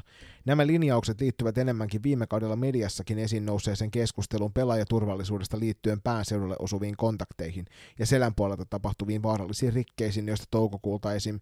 Ensin kuulosteltiin pelaajien, valmentajien, eurotuomareiden ja muiden sidosryhmien näkemyksiä ja kesän aikana näitä asioita työstettiin Salibändiliiton kokoon kutsuman työryhmän voimin. Enemmänhän nämä asiat ovat nousseet esiin miesten pääsarjassa tai pääsarjoissa, mutta tällaiset linjaukset ja niiden muutokset koskevat luonnollisesti kaikkia, kaikkia sarjoja – ja näin ollen ei haluta tällaisten haasteiden rantautuvan F-liiga naisten sarjaan myöskään, joten tässä kohden päästään oikeastaan mainiosti myös ennakoimaan ja ennaltaehkäisemään lajikulttuurin ajautumista väärille urille. Asiaan liittyvät keskustelut olivat eilen oikein antoisia kapteenien tuodessa pelaajan näkökulmaa mainiosti esillä. Linjauksista yleisesti todettakoon, että juurikin esim. ennalta mainitun selän puolelta tapahtuvien vaarallisten fyysisten rikkeiden linjauksia tarkennettiin ja myös tietoisesti kiristettiin. Ja tätähän tosiaan viime, viime kaudella niin nähtiin tuolla miesten liikan pudotuspeleissä varsinkin monta mm. vaarallista tilannetta. Ja sitten siirrytään kolmosen neloskohtiin, ja siellä ensimmäinen F-liiga-kausi erotuomaripäällikö ja varmasti myös erotuomarien näkökulmasta oli varsin haasteellinen johtuen koronapandemiasta. Ottelusiirrot ja myös muiden kuin pääsarjojen keskeyttäminen osalta johti siihen, että erotuomareilla oli matseja normaalikoita verrattuna todella merkittävästi harvemmin. Otteluiden välit saattoi olla hyvinkin pitkiä ja niin sanotusti pelituntuman ylläpitäminen oli haastavaa, ja tämä luonnollisesti aikaa ja varmasti vaikutti jonkin verran suorituksiin myös kentällä. Tuomaritoiminnan laadun puolesta kehityskohteita ovat niin alkavalla kaudella kuin tulevaisuudessakin tasa- laatuisuuden parantaminen, jos ajatellaan f naisten sarjan erotomariryhmää kokonaisuutena, ja luonnollisesti myös uusien kykyjen sisään ajaminen liikatason peleihin sellaisella rytmillä ja aikataululla, kun se kunkin tuoreemman tuomarikehityskaudella on mahdollista. Odotuksena ja toiveena alkavalla kaudella on listakärkenä se, että ottelusiirtoja ei tulisi ja muiden sarjataisen matsit pystyttäisiin suht normaalisti viemään läpi, jolla päästäisiin erotumarin toiminnankin suhteen palaamaan siihen normaaliin.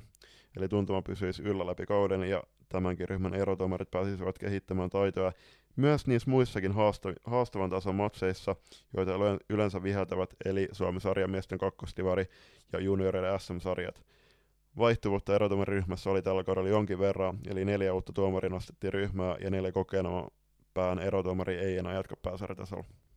Viidenten kysymyksen puolesta vastauksena kuuluu, että suomalaisen pääsarja erotuomaroinnin taso kansainvälisen osaston suhteen on huippuluokkaa.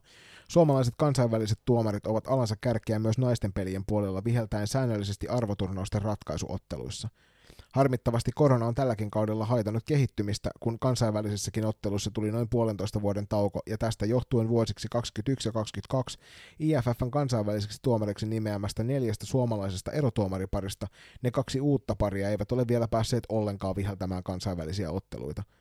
Käytännössä vuosi on siis tuhraantunut odottelemiseen sen sijaan, että he olisivat päässeet kehittämään sitä osaamistaan kansainvälisissä peleissä. Ja viimeisinä terveisi lajiväellä, että toivottavasti alkavalla kaudella yleisö löytää tiensä Sanko joukko katsomoihin, kun lajin seuraaminen muualtakin kuin ruudun takaa jälleen mahdollistuu. Iso merkitys tällä on luonnollisesti seurojen ja joukkueiden toiminnalle, mutta kyllä erotomarillakin on ihan eri fiilis viheltää äänekkää yleisö edessä kuin tyhjyyttä kumisevassa hallissa. Toisen asiana kiitokset joukkueelle ja maajoukkuevalmennukselle osallistumisesta Mikkelin tapahtumaa. Hyvää keskustelua ja näkemystä vaihtoa. Tämä on se oikea tapa viedä tätä lajikokonaisuutta eteenpäin, että yhteistyössä rakennetaan ja määritetään lajin suuntaa ja myös tämän yhteistyön kautta toteutetaan. Mä en tiedä Julius susta, mutta mulla on semmoinen fiilis, että nyt ollaan luomassa aika mahtavaa kohesiota mm. tässä niin salibändin yhteisön kesken, että käydään voimakasta keskustelua siitä, miten kehitetään eteenpäin. Meillä on kansallinen liiga, joka on asettanut aika tiukatkin tavoitteet tulevaisuudelle siitä, että mihin ollaan pääsemässä, ja tässä kun kuuntelee tämän kyseisen, kyseisen herrasmiehen keskustelua siitä, mitä hän on, mitä niin kuin erotuomari toiminta myöskin jatkossa tulee olemaan, kiitoksia vielä Jannelle sinne Salibändiliiton puoleen, niin tota, eihän tässä voi jäädä kuin positiivinen fiilis siitä, että mitä kaikkia tuleman pitää. Ilman muuta viime f kausi oli, oli paras f kausi tähän mennessä, ja kuten sanoit, niin tälläkin liikalla ja me, meidän on, saari, toi lajiyhteisöllä on todella kovat tavoitteet tulevaisuudelle, ja se vaatii sen, että on yhteisiä, yhteisiä tavoitteita ja yhteisiä keinoja niitä toteuttaa. Ja niin kuin Tapio Hämeenanttila sanoi tuossa U19-paketointia, kun häneltä pyydettiin sinne kommentteja siitä, että, että nämä uudet tulevat pelaajat ovat koko ajan niin kuin entisestään taitavampia ja pelivalmiimpia.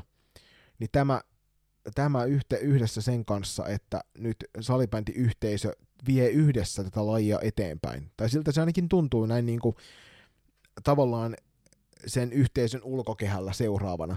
Että ollaan selkeästi löytyy se yhteinen suunta, mihin me halutaan mennä, niin tota, eihän tämä seuraava F-liigakausi voi olla mitään muuta kuin kaikkien aikojen paras F-liigakausi. Mm. Joo, tähän lopuksi todettakoon, että täällä, täällä päin, täällä suunnilla, niin koitetaan varmasti ympäri Suomea kehittää tuotetta sille tasolle, että yleisö myös löytää sinne paikan päälle nauttimaan huippusali, maailman parhaasta salibändistä, niin toivotaan, että jokainen kuuntelija siellä kotisohvilla harkitsee, äh, harkitsee että tukee omaa seuraa, oman kotikaupungin seuraa ja menee katsomaan salibändi paikan päälle. Joo, ehdottomasti. Ostakaa niitä kausilippuja tukekaa sitä omaa paikallista seuraanne siinä, että, että he saavat tuotettua parhaan mahdollisen tuotteen sinne esille. Tilatkaa sitä ruutuplussaa, niin silloin kun ette pääse paikan päälle katsomaan, niin voitte katsoa sieltä. Mm. Nostetaan ne katsojamäärit sekä livenä että ruudun välityksellä mahdollisimman korkealle, ja sitä kautta viedään tätä naissalibändiä ja tyttösalibändiä vieläkin kovempaan mm. suuntaan. Jep, ja tosiaan niin, niin sosiaalisen median äh, henkilöiden ja sitten itse näiden sankareiden pelaajien kohdalla ja seuratoimijoiden kohdalla, niin varmasti varmasti kaivataan, että annatte palautetta rohkeasti ja kehitysideoita, mutta se edelleen painotettakoon, että toivotaan, että jokainen tekee oman, oman tota osansa ja kantaa oman kortensa kekoon, että tuleva kausi on viime kautta entistä, entistä parempi. Näillä puheilla Loistokästä toivottelee jokaiselle NLAn seuraajalle ja NLAn seuralle ja toimijalle parasta mahdollista F-liiga kautta – uskoo siihen, että, että tuleva kausi tulee olemaan aivan huikea. Me tullaan näkemään uskomattoman taitavia pelaajia, uskomattoman tiukkoja otteluita, mahtavia suorituksia, hyvää tuomarointia ja ylipäänsä siis parasta mahdollista salibändiä, mitä naisten F-liiga pystyy tarjoamaan. Juuri näin, ja tämä syksy on ollut huikea huikea maa, maajoukkue tapahtumienkin suhteen, neljät kisat, jotka kruunaantuu noihin Uppsalassa pelattaviin naisten kisoihin, niin suosittelen myös syksyllä seuraamaan, kuinka kova kilpailu myös kotimaan liigassa käydään kisa, kisapaikkojen suhteen. Ja ettei mene pelkästään äh, salibändiyhteisön kehuskeluksi, niin muistakaa myöskin laittaa loistokästä seurantaan kaikilla some-alustoilla. Käykää tarkistamassa myöskin meidän tuotekauppa tuolta kauppa.kloffa.fi kautta loistokästä sivustolta ja napatkaa sieltä vaikka jouluiseen pukin konttiin jo näin hyvissä ajoin tuotteita sille omalle pikku säbärille tai vähän isommallekin säbärille. Juuri näin, ei muuta kuin ihanaa salibändikautta 2021-2022. Nähdään hallella.